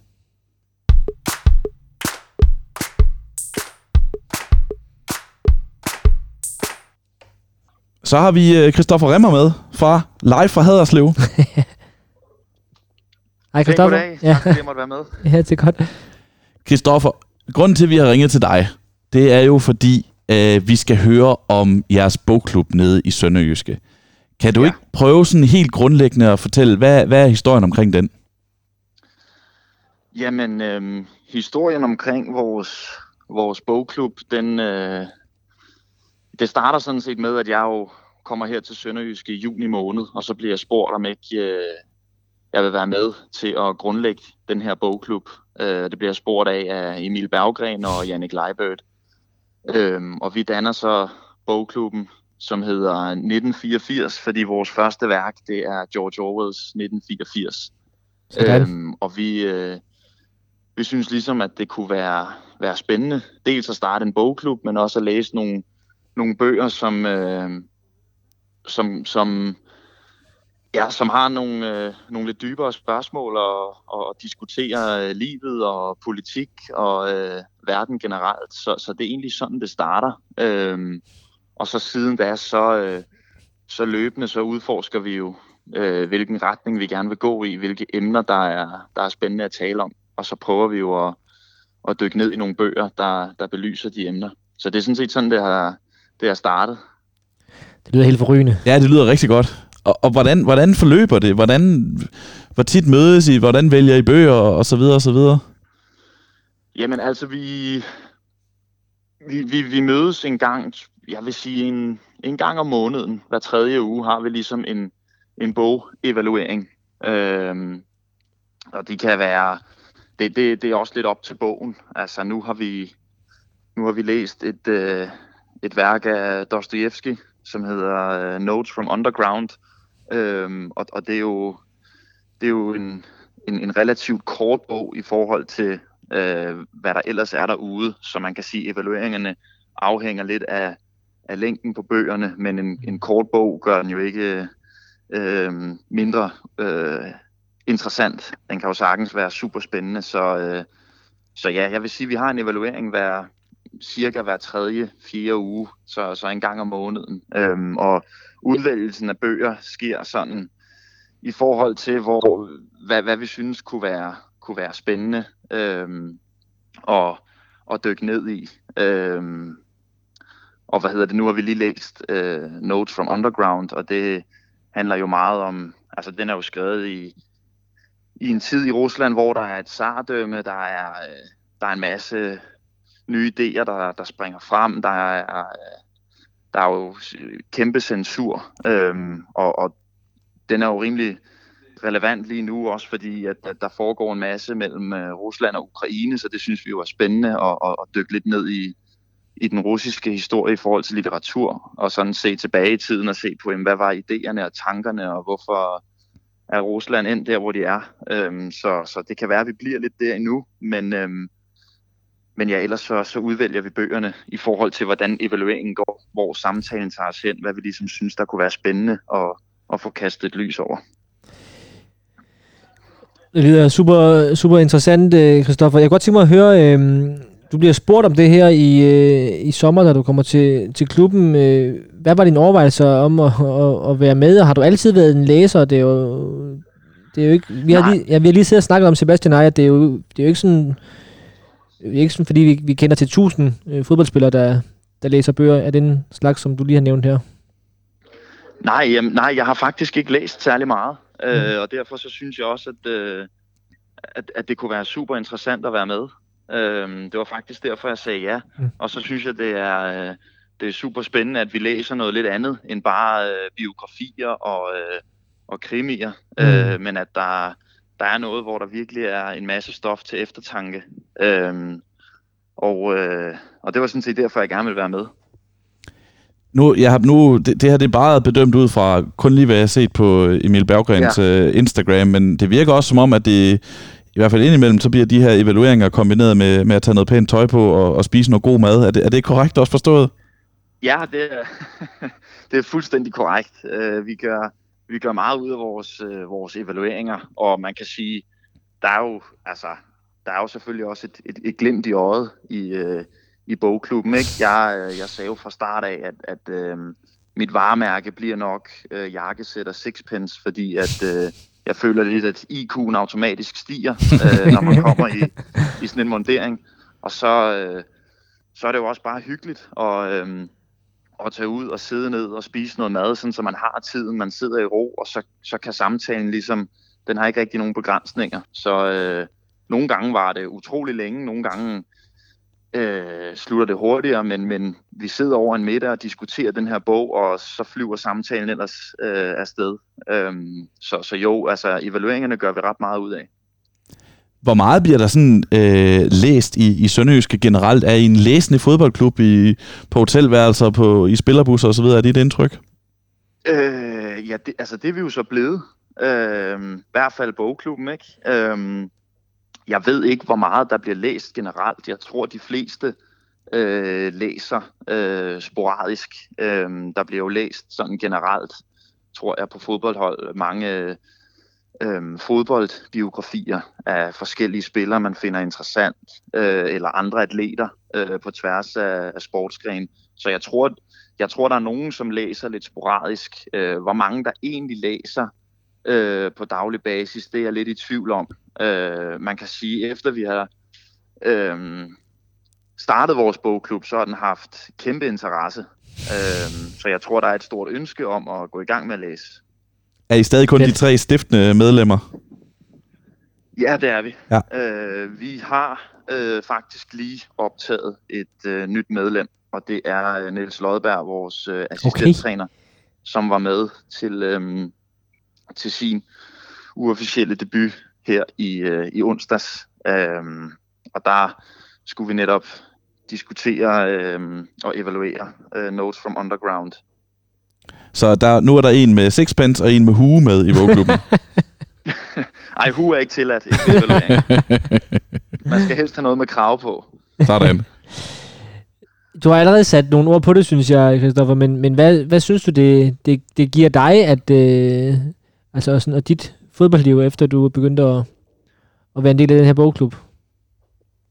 Øh, jamen, øh, det, det giver jo... Øh, altså det, det giver jo en helt anden vinkel. Øh, jeg tror, øh, jeg tror der nok er, er mange, der har et billede af, af fodboldspillere som nogen, der, øh, der bare tager til træning, og så får de ellers tiden til at gå ved siden af med en, med en masse pjat. Men der er jo rent faktisk en del fodboldspillere, der både går op i, i uddannelse og politik, og som rent faktisk har nogle, nogle hobbyer og interesser øh, ved siden af fodbold. Øhm, og jeg synes, øh, ja, jeg synes, det er en fed egenskab at kunne, at kunne læse og kunne, øh, kunne lære nye ting. Øh, og det, det ved jeg også, de andre synes, og det er jo også vores, vores primære mål med, med bogklubben. Og så er det jo også rart, når der er... Øh, når der er meget træning og mange kampe og meget pres på, at man ligesom kan finde et hjørne, hvor her har man noget helt andet.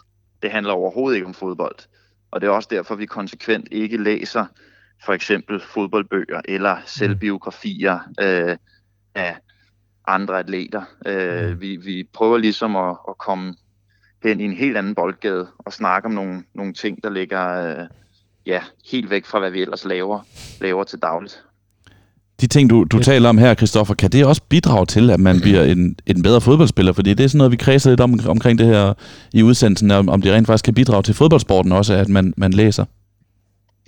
Ja, altså jeg, jeg vil sige, jeg, jeg tror ikke på, på nogen måde, at øh, det at læse øh, bøger øh, kan gøre en til en dårligere fodboldspiller, eller hvilken som helst anden atlet. Jeg tror lidt, at øh, hvis, hvis man kan bruge det, som vi gør, som et frirum og som en måde at slappe af på og øh, lære nye ting, interessere sig for noget, så, så tror jeg, det kan være en god måde at koble af på.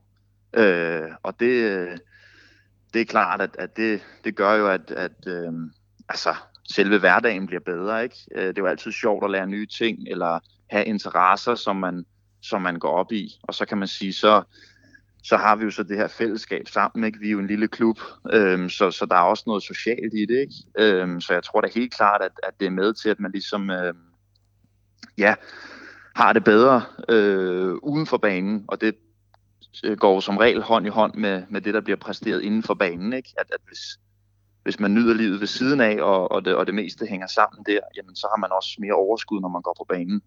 Øhm, så, så jeg tror da helt klart, det trækker i en, i en positiv retning. Har du flere spørgsmål, Martin?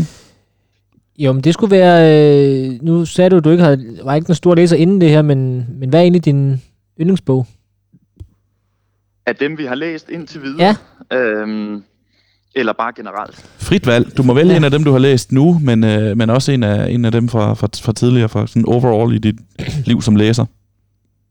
Øh, altså, hvis jeg skulle vælge en, øh, så tror jeg faktisk, øh, så tror jeg faktisk, jeg sætter mine penge på, øh, på Animal Farm, skrevet af ja. George Orwell, som vi, som vi har læst i bogklubben. Øh, men øh, men den, øh, den gjorde stort indtryk på mig, ja. og, øh, og jeg synes, der var, ja, der var rigtig mange spændende ting, sådan også, også det, bag om bogen. Det er nemlig øh, rigtig interessant så. omkring det der måde, man kan koble det til samfundet på.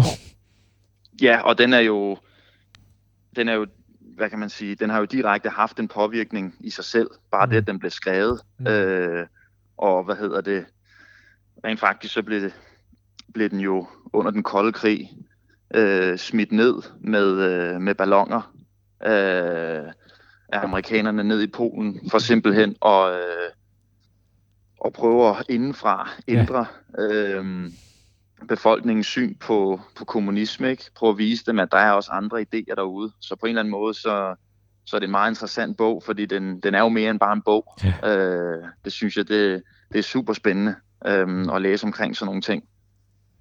Det er en fremragende anbefaling, Christoffer. Ja, ja det må vi sige. Øhm, Christoffer, øh, du, du skal have tusind tak, fordi vi måtte ringe til dig og snakke om, øh, om jeres bogklub og om, om dine bogvaner. Ja, jamen øh, det var så let. Det var, det var hyggeligt at være med.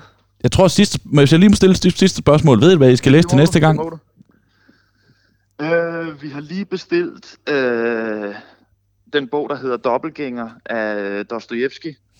Øh, vi havde... Øhm, vi evaluerede jo notes from, from Underground her i, øh, i onsdags, og der havde vi der havde vi faktisk besøg af Tine Rosen, som er øh, lektor i russisk litteratur inde på, øh, på øh, Københavns Universitet. Hun var med til middagen, og så kunne hun bidrage med, med inputs og være ordstyre. Øhm, så der havde vi hed en, hed en ekspert ind for ligesom at, at gå ekstra meget i dybden. Øhm, og øh, der tog vi imod nogle, nogle anbefalinger øh, fra hende om, hvor man ligesom kunne hvordan man skulle gå videre med Dostojevski. Øhm, og der anbefalede hun, øh, der anbefalede hun dobbeltgænger, og vi, øh, vi vil rigtig gerne lige blive ved, ved forfatteren Dostojevski. Så, så vi har bestilt et eksemplar af, af dobbeltgænger fra, øhm, fra Tine Rosens øh, forlag.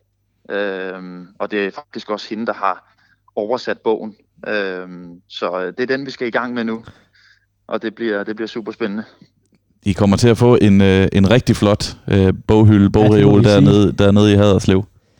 Det er det, vi gør. Ja. Øh, så øh, der, der er fuld fart på. Det er godt, Christoffer. Øh, vil du være rigtig god læseløst fremover, ikke? Og tusind tak, fordi du var med her. Jamen, det var så lidt. Det var sjovt at være med. I skal have tak for at have mig. Det var så lidt. Hej, hej. Hej, hej. Hej, hej. Fortsat god dag.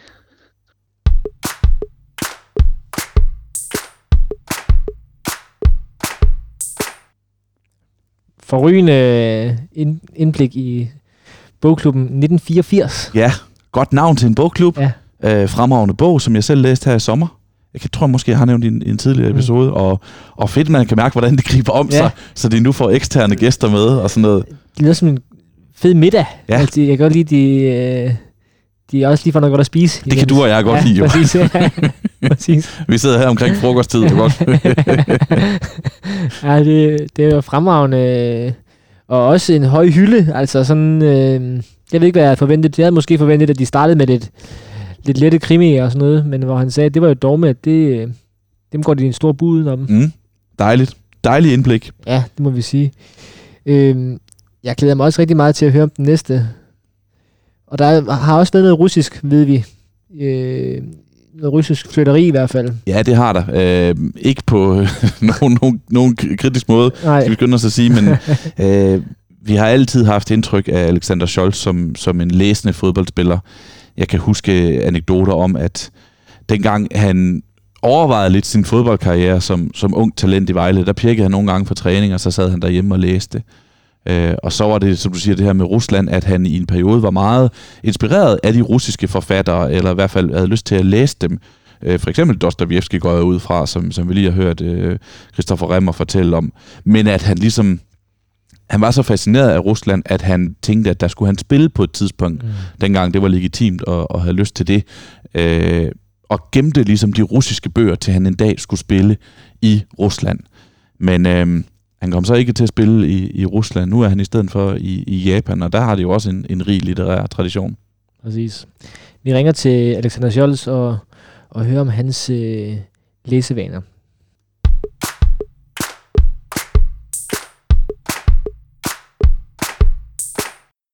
Nu øh, har vi en linje igennem til Japan.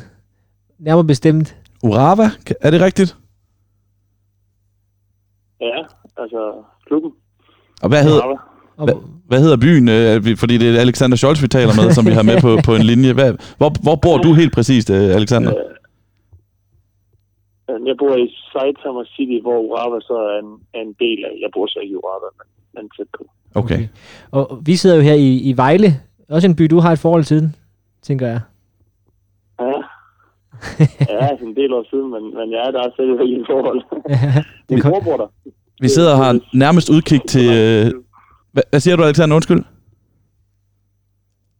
Ja, jeg, siger Vejle fin by. Vi sidder og har nærmest udkig til øh, kunstgræsbanen på Vejle Idrætshøjskole. Der tænker vi, at øh, der, der må du have spillet nogle kampe i, i, i tidernes morgen. Ja, kampe og træninger, også tidlige morgentræninger mm. inden skole, og så tilbage igen efter skole. Så det, er, Ja, det er nok det område, jeg, som jeg skylder mest af, af, af min karriere, men det er nok heller ikke de sjoveste minder altid. Nej, det er klart. mørke træninger der om, om efteråret og vinteren. Ja, det kan jeg forstå. Men vi ringer jo heller ikke til dig for at tale om, øh, om barndomsminder i, i Vejle, men øh, tværtimod om, at, om dit, øh, din læse, dit liv som læser. Fordi øh, vi har jo et indtryk af, at øh, du... Øh, du har læst en del bøger, og stadigvæk gør igennem dit, øh, dit fodboldliv her. Øh, hvordan vil du egentlig selv beskrive dit eget forhold til bøger? Øh, jeg vil nok beskrive det som øh, min hobby nummer et, øh, fordi at fodbold ligesom blev mit arbejde og min levevej. Øh, ellers havde fodbold sandsynligvis taget førstepladsen. Øh, men nu har jeg spillet for meget fodbold til, at, øh, at jeg kan kalde det en, en, en hobby. Selvfølgelig et arbejde, jeg nyder osv. osv. Alle de gode ting, man skal sige, men det er stadigvæk et arbejde. Mm. Så derfor får bøger førstepladsen. Og det er jo, ja, det er noget, jeg altid godt har kunne lide, og, og som jeg ikke længere tænker over. I starten der tænkte jeg mere over, hvad det var, jeg læste, og hvad, hvad, hvad det betød, og det ene og det andet, og nu er det egentlig bare, nu er det bare ren interesse. Hvordan, hvordan startede det for dig? Kan du huske det? Var du, var du en læser i skolen, eller hvordan, hvordan blev du en, en læser, og hvordan blev det din hobby nummer et? Nej, jeg, altså, jeg, jeg husker det som om, at da det begyndte at gå lidt nedad med skolen, og min karakter begyndte at blive dårligere, der begyndte jeg at læse mere. Øh, hvor, altså nogle gange kunne jeg godt finde på ikke at læse det, jeg skulle, skulle bruge til skolen, så, og så bare læse det, jeg selv ville, og kan også huske, at jeg, havde, jeg har altid haft gode forhold til min dansk lærer, så, så anbefalede de mig bøger, og, og sådan, og har, altid lyttet meget til, til de folk, der var ældre end mig selv, og øh, ja, folk elsker at give råd, og sådan, så der er der nogen, der har ramt plet ret tidligt med nogle bøger, og det har så ja, vækket min interesse i starten, da jeg var, var helt ung, skal sige, 10-12 år, der læste jeg ligesom alle andre Harry Potter og så videre, men så er jeg gået gået over i lidt mere klassisk litteratur efterfølgende. Hvorfor, øh, hvad er det, du godt kan lide at, ved at læse? Og det virker jo et mærkeligt spørgsmål nærmest at stille en, der læser rigtig meget, men, øh, fordi der er det jo bare en naturlig del. Men, men hvad giver det dig at, at læse bøger? Hvorfor, hvorfor holder du så meget af det? Øh, jeg tror, det har meget med mit arbejde at gøre. Det med, at øh, det har været vigtigt for mig øh, i en tidlig alder ikke at, at føle mig dum, og ikke at føle, at at jeg kunne hørte til i en verden, og, og øh, i starten havde det noget med identitet at gøre også, øh, og ikke kun med, med, med interesse.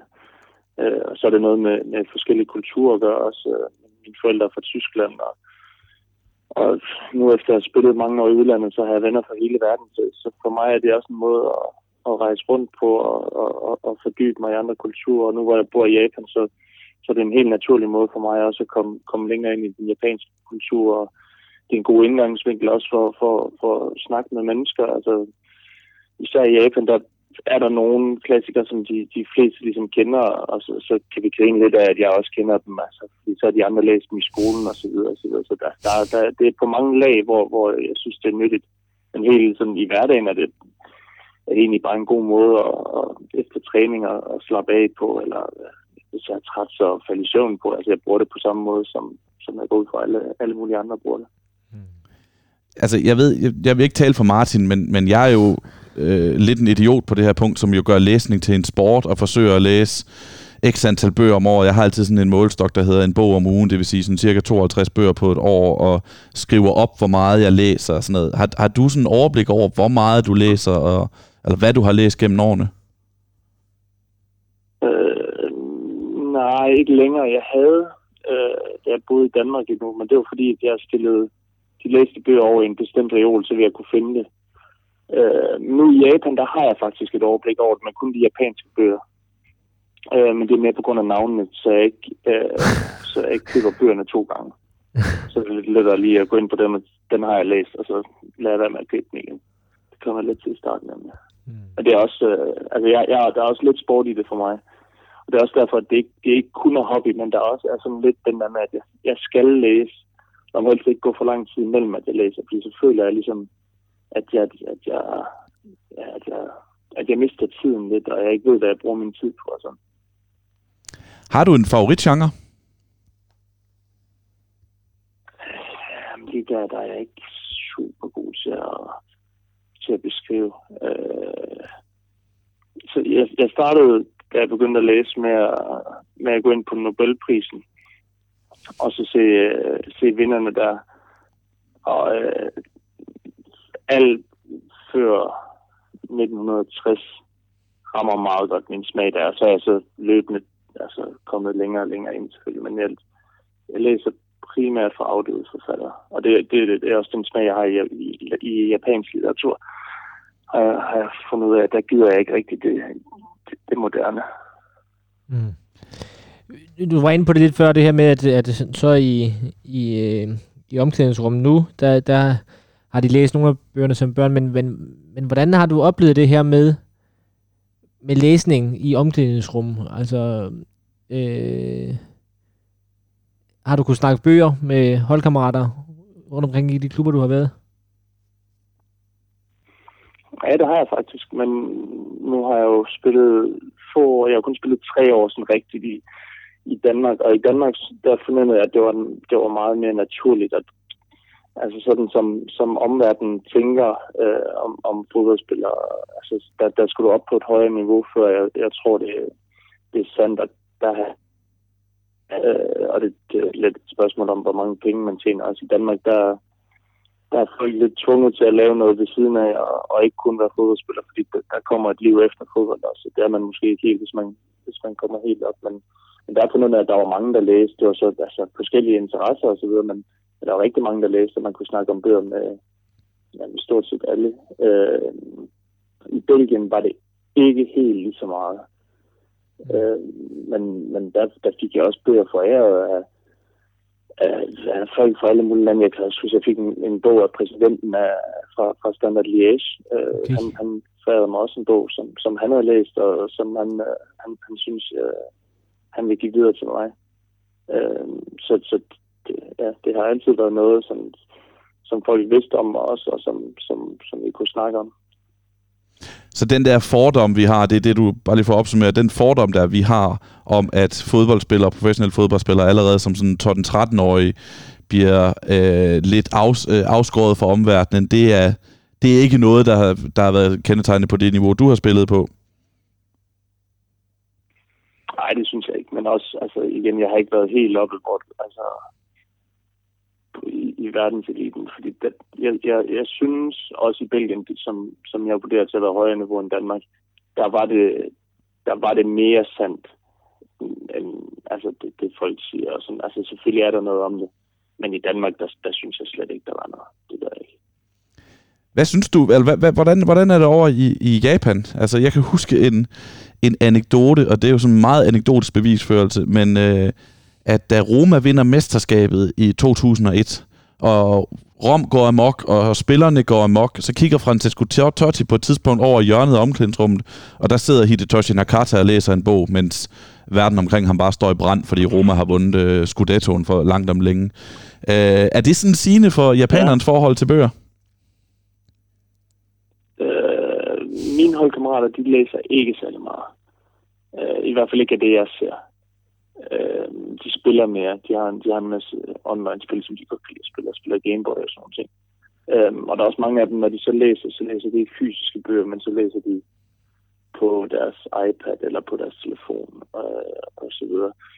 Men vi har, vi har en del bøger liggende i klubben, øh, primært manga-bøger, altså tegneseriebøger, som, som de godt kan lide at læse. Øh, det, det er rigtig stort her. Og så i toget generelt, der kan man også fornemme, at det er et land, der læser rigtig, rigtig meget. Mm. Øh, uden at kende tallene og så videre, så vil jeg vurdere, at de læser langt mere end Danmark. Øh, og også bruger mange penge på at læse, øh, køber bøger. Øh, der er en hel, altså mange af kulturen er, er jo kæmpe stor herovre, og det er jo ikke sådan, at fordi man er voksen, så kan man godt læse tegneserier og så det, det, det synes jeg er fedt. Jeg er ikke selv kommet ind i det, men, men det, det synes jeg er fedt. Mm. Fedt. Hvad, hvad synes du så om øh, japansk litteratur? Hvad, hvad er din, din oplevelse af det indtil videre? Jamen, jeg synes, det er virkelig, virkelig godt. Jeg er glad for, at jeg kom til Japan, hvor der er så meget. Og sådan, ja, en, en, det er et gammelt land og en gammel kultur, så der, der er skrevet meget, øh, og de fremmer det også. Og, og de, Japan, Japan, hvad hedder det, japanere elsker japanere, så de kan godt lide at læse deres eget også, selvom de er nysgerrige. Så er det ligesom deres egen mad og deres egen øh, bøger, som, som de bedst kan lide. Øh, så det, det er fedt som udlænding. Øh, og så synes jeg også, at øh, jeg kan godt lide, når, når tingene giver mening, og, og jeg forstår godt, at det er japanere, der har skrevet de japanske bøger, fordi de er, de er meget anderledes end, mm. end bøger skrevet fra Europa. Og sådan. Så ja, det kan jeg godt lide, øh, nu hvor jeg er her, og så mærke den forskel ekstra meget. Øhm, vi, vi kredser lidt omkring det her tema ja. om, hvorvidt det er gavnligt for en, for en fodboldspiller at, at, at læse bøger. Øh, både sådan uden for banen, men måske også på banen. Hvor, hvor, hvor står du hen i forhold til... Ja, kan du bruge det, kan du de, bruge det til noget? Til de to spørgsmål. Jeg tror, jeg vil forholde mig så neutralt som muligt. Det er jo selvfølgelig jeres opgave at, at diskutere ting og frem og tilbage. Men som jeg siger det, så er det fuldstændig ligegyldigt det, det, du kan ikke sige, om du bliver en bedre fodboldspiller af at læse bøger? også fordi det kommer an på... Undskyld, det hørte jeg ikke. Ja, det er der med, det er der med, vores tese er jo, om man bliver en bedre fodboldspiller af at læse bøger. Ja, ja det er jo så, okay, så målet er at blive bedre fodboldspiller, så, så det er igen, det, det er jo individuelt. Altså hvis nu, hvis du beder en eller anden om at 50 bøger om året, øh, tror jeg ikke, det vil være særlig, særlig gavnligt, fordi så vil det måske være et stressmoment og, og noget, man skulle bruge for meget tid på. Men nu, altså, jeg mister ikke noget koncentration ved, ved, at, ved at læse en bog helt, helt op til, altså, til kampstart nærmest. Jeg kan sagtens sidde og læse inden. Øh, I starten, da jeg kom til Danmark, der synes jeg, det er underligt, at der blev spillet kort her, altså i bussen til kamp. Det kunne jeg slet ikke, og da jeg havde været der en måned, så sad jeg selv og spillede kort, og det gjorde ikke noget heller. Altså, det, mm-hmm tror bare, det er et spørgsmål om, hvad man, hvad man er vant til. At, ja. men, øh, men det, jeg tror, det er, at når du læser bøger, så bevæger du dig ikke, og, og din krop forholder sig i ro. Så på den front, der har jeg i hvert fald selv haft meget gavn af at læse, fordi så har jeg automatisk ikke gjort alt muligt andet, som jeg ikke skulle. Det er en meget fredelig hobby at have som fodboldspiller, og, og for mig har det altid været vigtigt at hvile mig efter træning, og der har det været super bare, bare at kunne læse, og så ja, stille og roligt falde i til det. Vi havde et, øh, Martin læst op tidligere den her udsendelse, før vi ringede til dig, øh, et citat fra en forfatter, som mente, og det kan være, at han skal sige det for at sælge nogle flere bøger, at det var gavnligt for fodboldspillere at læse bøger, fordi han mente, at det var bedre for dem at blive mere tænkende mennesker, så ville de også blive bedre fodboldspillere af, at de var bedre til at bruge deres hjerner. Og gav som eksempel det her med, at hvis man står og skal tage et afgørende straffespark, så er man rolig, måske hvis man er en læser, fordi man er en intellektuel person. Det, det, det er lidt højt flyvende, men jeg kom bare til at tænke på, at jeg har nogle gange snakket med dig efter afgørende straffespark, for eksempel i en pokalfinal, hvor du var helt rolig omkring det at skulle tage det afgørende straffespark. Er, er det forsøgt en kobling, at øh, de her ting... Har, har du noget af din ro fra, fra bøgerne?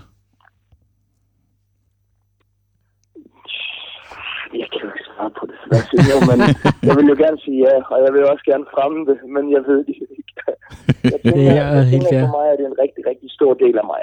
Og det er, også, altså, det er en stor del af, at jeg er rolig også i de situationer. Men om det, Jo, men det er det nok. Jeg, jeg siger ja, hvis jeg skal sige ja eller nej. det er helt fair. Det synes vi faktisk, at, at, at det er måske en meget god måde at, ja. at, at, at, at i hvert fald lave overgangen til vores, øh, til vores sidste spørgsmål. Ja. Og det er, øh, om du har en anbefaling, Alexander. Er der en, er der en bog, du gerne vil anbefale til, til os og vores øh, lyttere? Øh, ja, men jeg vil gerne anbefale en fodboldbog, fordi det tænker, det er mest af fodboldlyttere, I har. Ja. Øh, nu ved jeg ikke, om jeg har haft den oppe før, men jeg vil gerne anbefale øh, tyske Lutz Pfannenstiel, som var målmand og som rejste rundt i hele verden, og, og han har lidt været inspiration for mig også med, nu ved jeg godt, nu har jeg kun været i Japan uden for Europa, men jeg planlægger et par, et par lande mere, inden jeg stopper. Øh, og han, ja, han, han nåede at spille utrolig mange steder. Det er virkelig en, en letlæselig bog, som, som man kan nyde med et par gode historier fra, ja, det lidt hurtige liv, og så med, med nogle forskellige kulturer også. Så øh, den vil jeg klart anbefale. Jeg kan ikke huske, hvad den hedder. Det, det må jeg lige se. Den, øh, det kan vi lige slå op. Jeg tror, den hedder øh, Unhaltbar. Meine, meine Abenteuer ja, als äh, Welttourhüter. Og på, øh, på engelsk, The Unstoppable ja. Keeper. Ja. ja, præcis. Men øh, de, danskere, der godt kan ja, nogenlunde tysk, de kan også godt læse den på tysk, fordi det er faktisk ret let sprog. Okay. Ja, og når man lige ser hans Wikipedia, så er det det her med, at han har jo øh, en 25 klubber på CV'et eller sådan noget, og, og som du siger, alle kontinenter, mm. øh, eller i hvert fald seks af dem. Jeg tror ikke, jeg, jeg, jeg tror ikke, jeg regner... Er nu. Ja, ja, præcis. I USA. Korrekt. Jeg regnede ikke med, at det var dig, der skulle anbefale en, øh, en fodboldbog i den her udsendelse, Alexander, men øh, på den måde så er både bøgernes og, og sportens verden så forundeligt, så det er, det er faktisk ret forfriskende. Jamen, det gør det. Så øh, jeg tror, vi vil sige uh, tusind tak, fordi du var med. Det var virkelig, virkelig fedt, at vi kunne få en linje igennem til ikke helt uraver, men i, i hvert fald et sted over omkring i Japan. og, og held og lykke med, med Red Diamonds derovre, Alexander. Uh, tusind tak. Tak for snakken. Selv tak. Hej, hej. Hej.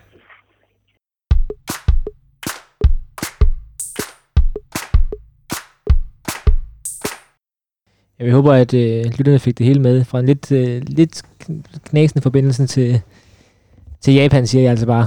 ja, og, og lidt forsinkelse på øh, ja. når, i, i snakken, men det har også øh, sin charme. Det er Præcis. ligesom... Øh, jeg skal kunne høre, at det er langt væk. Ja, god gammeldags radiokommentar. Jamen det synes jeg også er passende, ikke? At linjen Præcis. til Haderslev, den er fuldstændig fremragende, ja. og så til Japan var den øh, lidt bøvlet. Lige nok det. Det, er jo, det kom vidt omkring mm. med, med Alexander Scholz, det havde jeg også forventet.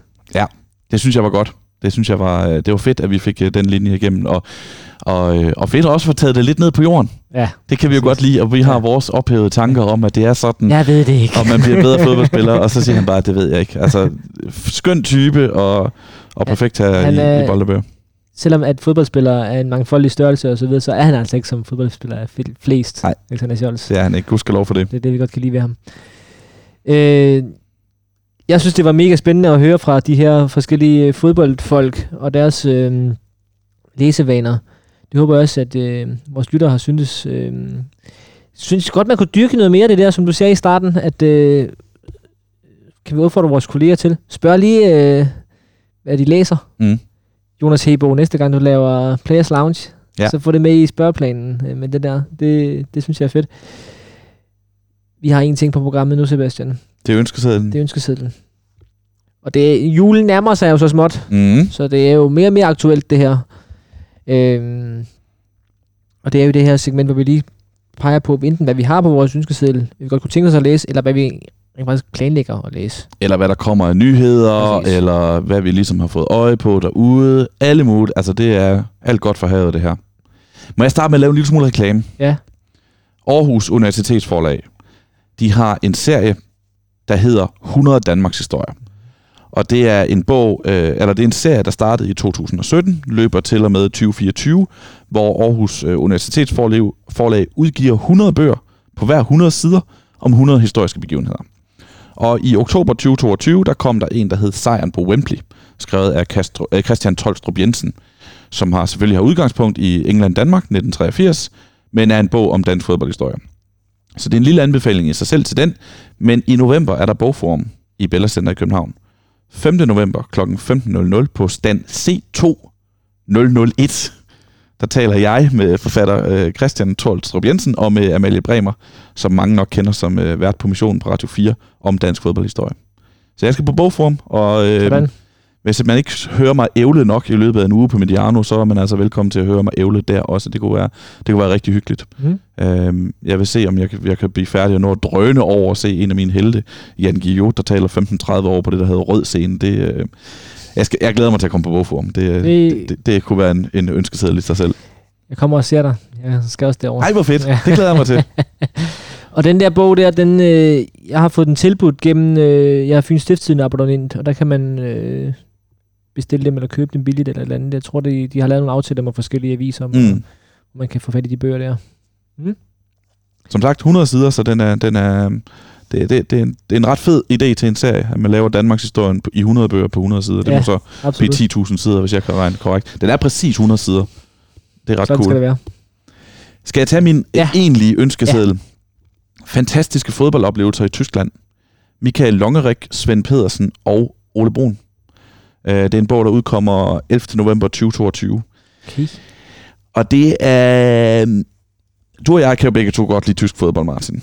Absolut. Vi kan godt lide at øh, se det på tv, og vi kan særlig godt lide, øh, særlig høj grad lide at tage ned og se det. Præcis. Og det er stadigvæk en af vores store minder sammen øh, i vores venskab, er jo dengang, vi var, ja, det taler vi om tit, ja. synes jeg. Øh, var dengang, To tur til Dortmund. Ja, Dortmund, Dres, Dortmund Dresden i pokalturneringen. Ja. Kom ned med fodboldquiz og alt mulige andre gode sager. Mm. Øhm, vi har jo talt, vi har talt meget om, om Morten Bruns bøger i det her. Matchday, kampdag, mm. øh, kampdag om henholdsvis engelsk fodbold og dansk fodbold, også som en slags anbefaling til, særligt matchday er en anbefaling til, øh, hvor går man ind og hvor går man hen og, og ser engelsk fodbold, øh, hvad, hvilken vej skal man tage til stadion, og hvilke statuer skal man se, og alt det her. Det er min fornemmelse, uden at have læst den, at det her er lidt i stil med det, bare om tysk fodbold. Ja.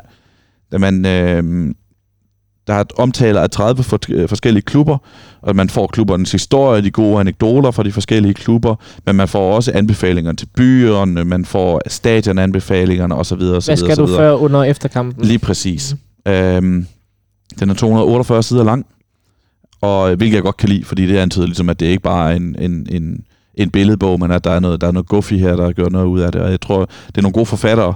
Øh, ja. Svend Pedersen har arrangeret studietur for DBU, Michael Longerik har, er herboende tysker, er lærer. Og så er der Ole Broen, som vi kender som journalist fra øh, Jyske Vestkysten. Og han er en Bundesliga-nørd, ja, ja. Ole Broen. det tror jeg godt, vi kan sige, at de, at, at de alle tre er. Mm. Så ja, det, det er fagfolk, det her.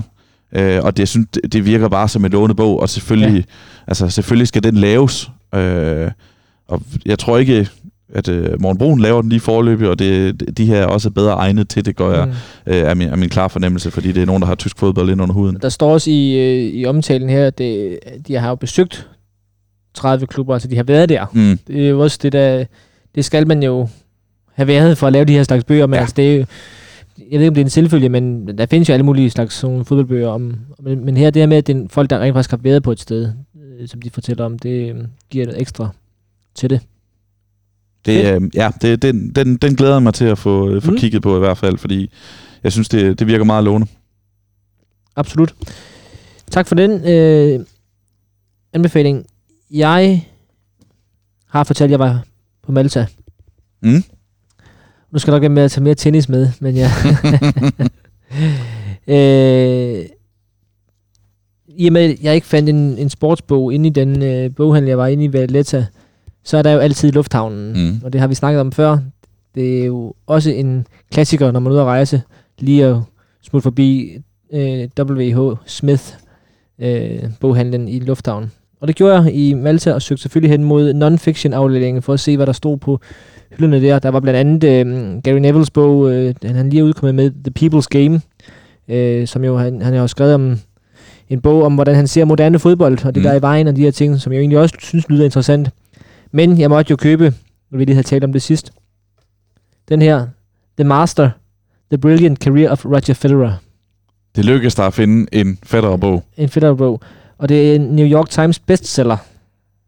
Og jeg tænker, at øh, det er i hvert fald et sted at starte. Ja. Jeg efterlyste jo, hvad er den gode Federer-biografi. Var det en, vi var opmærksom på, den der? Nu kan jeg Jeg kan, ikke ikke, huske. jeg kan heller ikke helt huske, hvad vi fik nævnt det her.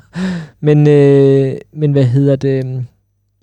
Det her skulle i hvert fald være en biografi, der, der, der, der kommer meget vidt omkring. Den er også på 400 sider, 400 tætskrevne sider, kan du se. Øhm, det kan godt blive en udfordring for mig at skulle kæmpe mig igennem den, men Er der billeder? det, der er billeder, men det er jo en øh, fascinerende historie. Der, der, der står i hvert fald på bagsiden her, han, at han også vil... Øh, at han både vil få, få skrive, beskrive øh, hans tennisspil selvfølgelig, men også det her med, at han kæmpede med det her temperament i starten, og hans rejse fra, fra det til at være øh, den mest elegante i sp- spiller i verden. Og så har med Christopher Clary, der står her bagpå, han var, han var til stede i Paris, da Federer han, øh, fik sin øh, Grand Slam debut. Okay. Øh, og han har ligesom fulgt ham gennem, øh, gennem hele karrieren og har haft adgang til hans øh, inderkreds og, og de her ting. Øh, så det er jo et, øh, et portræt øh, skrevet af en, der jeg tænker, han ved, hvad han, øh, hvad han skriver om ham her. Mm. En, en erfaren tennisreporter. Så den, øh, den vil jeg prøve at se, om jeg kan få, få tykket mig igennem her hen over vinteren, og så håber jeg, at jeg kunne fortælle om den i siden sidst på et tidspunkt. Og det var en af dem, vi havde på, øh, som var en af, en af dem, du havde kigget på, faktisk. Okay, Så, men, øh, øh, så er det jo fint. ja. Det lykkedes at, at finde den i, i Valletta Lufthavn. Ikke? ja, kunne- det, det var ikke lige til at spå om. Nej, præcis. Jeg kunne ikke, øh, jeg havde ikke lige set, det var det, jeg skulle købe, men jeg kunne ikke lige finde noget, noget Malta-relevant sportslitteratur øh, at købe. Øh, så blev det den. Må jeg lige, bare lige hurtigt indskyde, apropos tennis. Øh, det er jo bold- og tennisbøger, det her. Ja. Øh, at øh, jeg læste Anders Hård Rasmussens, da Frederik vandt Wimbledon, Ja, et tenniseventyr, som haft, øh, som du har haft anbefalet tidligere. ja. Og det er også en stor anbefaling herfra. Den var, jeg, jeg var faktisk meget rørt undervejs i den her periode af den her bog. Øh, den var, den var, det var meget, meget, meget fin læseoplevelse. Mm. Hyggelig og lille, og øh, Ja, den er hurtigt læst, ja, det er den. men øh, virkelig god. Ja. Fedt. Øh, så er vi færdige for i dag. Det skulle jeg mene. Ja. Og vi er jo tilbage igen i november. Det er i november lige om lidt. Vi slutter øh, måneden inden så længe. Og det betyder også, at vi satser på at lægge en udsendelse i starten af november. Ja, jeg tror, vi kommer relativt tidligt. Altså, øh, Mediano kommer til at blive overrendt af udsendelser i november, og det Ja. bliver rigtig fedt. Og vi skal lytte til det hele, og Bold og Bøger kommer selvfølgelig også til at spille en rolle der. Og hvorfor er der så mange udsendelser i november måned? Det er fordi VM starter. Ja. Og øh, det kommer selvfølgelig til at fylde rigtig, rigtig, rigtig meget, og vi kommer til at lave masser af udsendelser på, om, om VM i, på, på, på Mediano, og vi laver selvfølgelig også noget med Bold og Bøger. Må ikke det kommer til at handle om, om VM? november udsendelse. Det, det tror jeg. er der en mulighed, om, mulighed for. Tak, to, tak, to, tak til Saxo.com, vores partner. Husk at besøge Bold og Bøger Universet på Saxo.com. Og husk den her premium klub, man kan blive en del af. Og så rabatkoden Bold og Bøger, der giver gratis fragt. Og til dig, til dig som lytter, skal du også have tak. Husk at læse en masse bøger. Martin og Sebastian siger tak for i dag. Udsendelsen, du lige har hørt, var produceret af Mediano Media og lavet i et samarbejde med Saxo.com. Husk, at du kan bruge koden Bold og Bøger og få fri fragt på alle bøger, når du handler på Saxo.com. Tak fordi du lyttede med.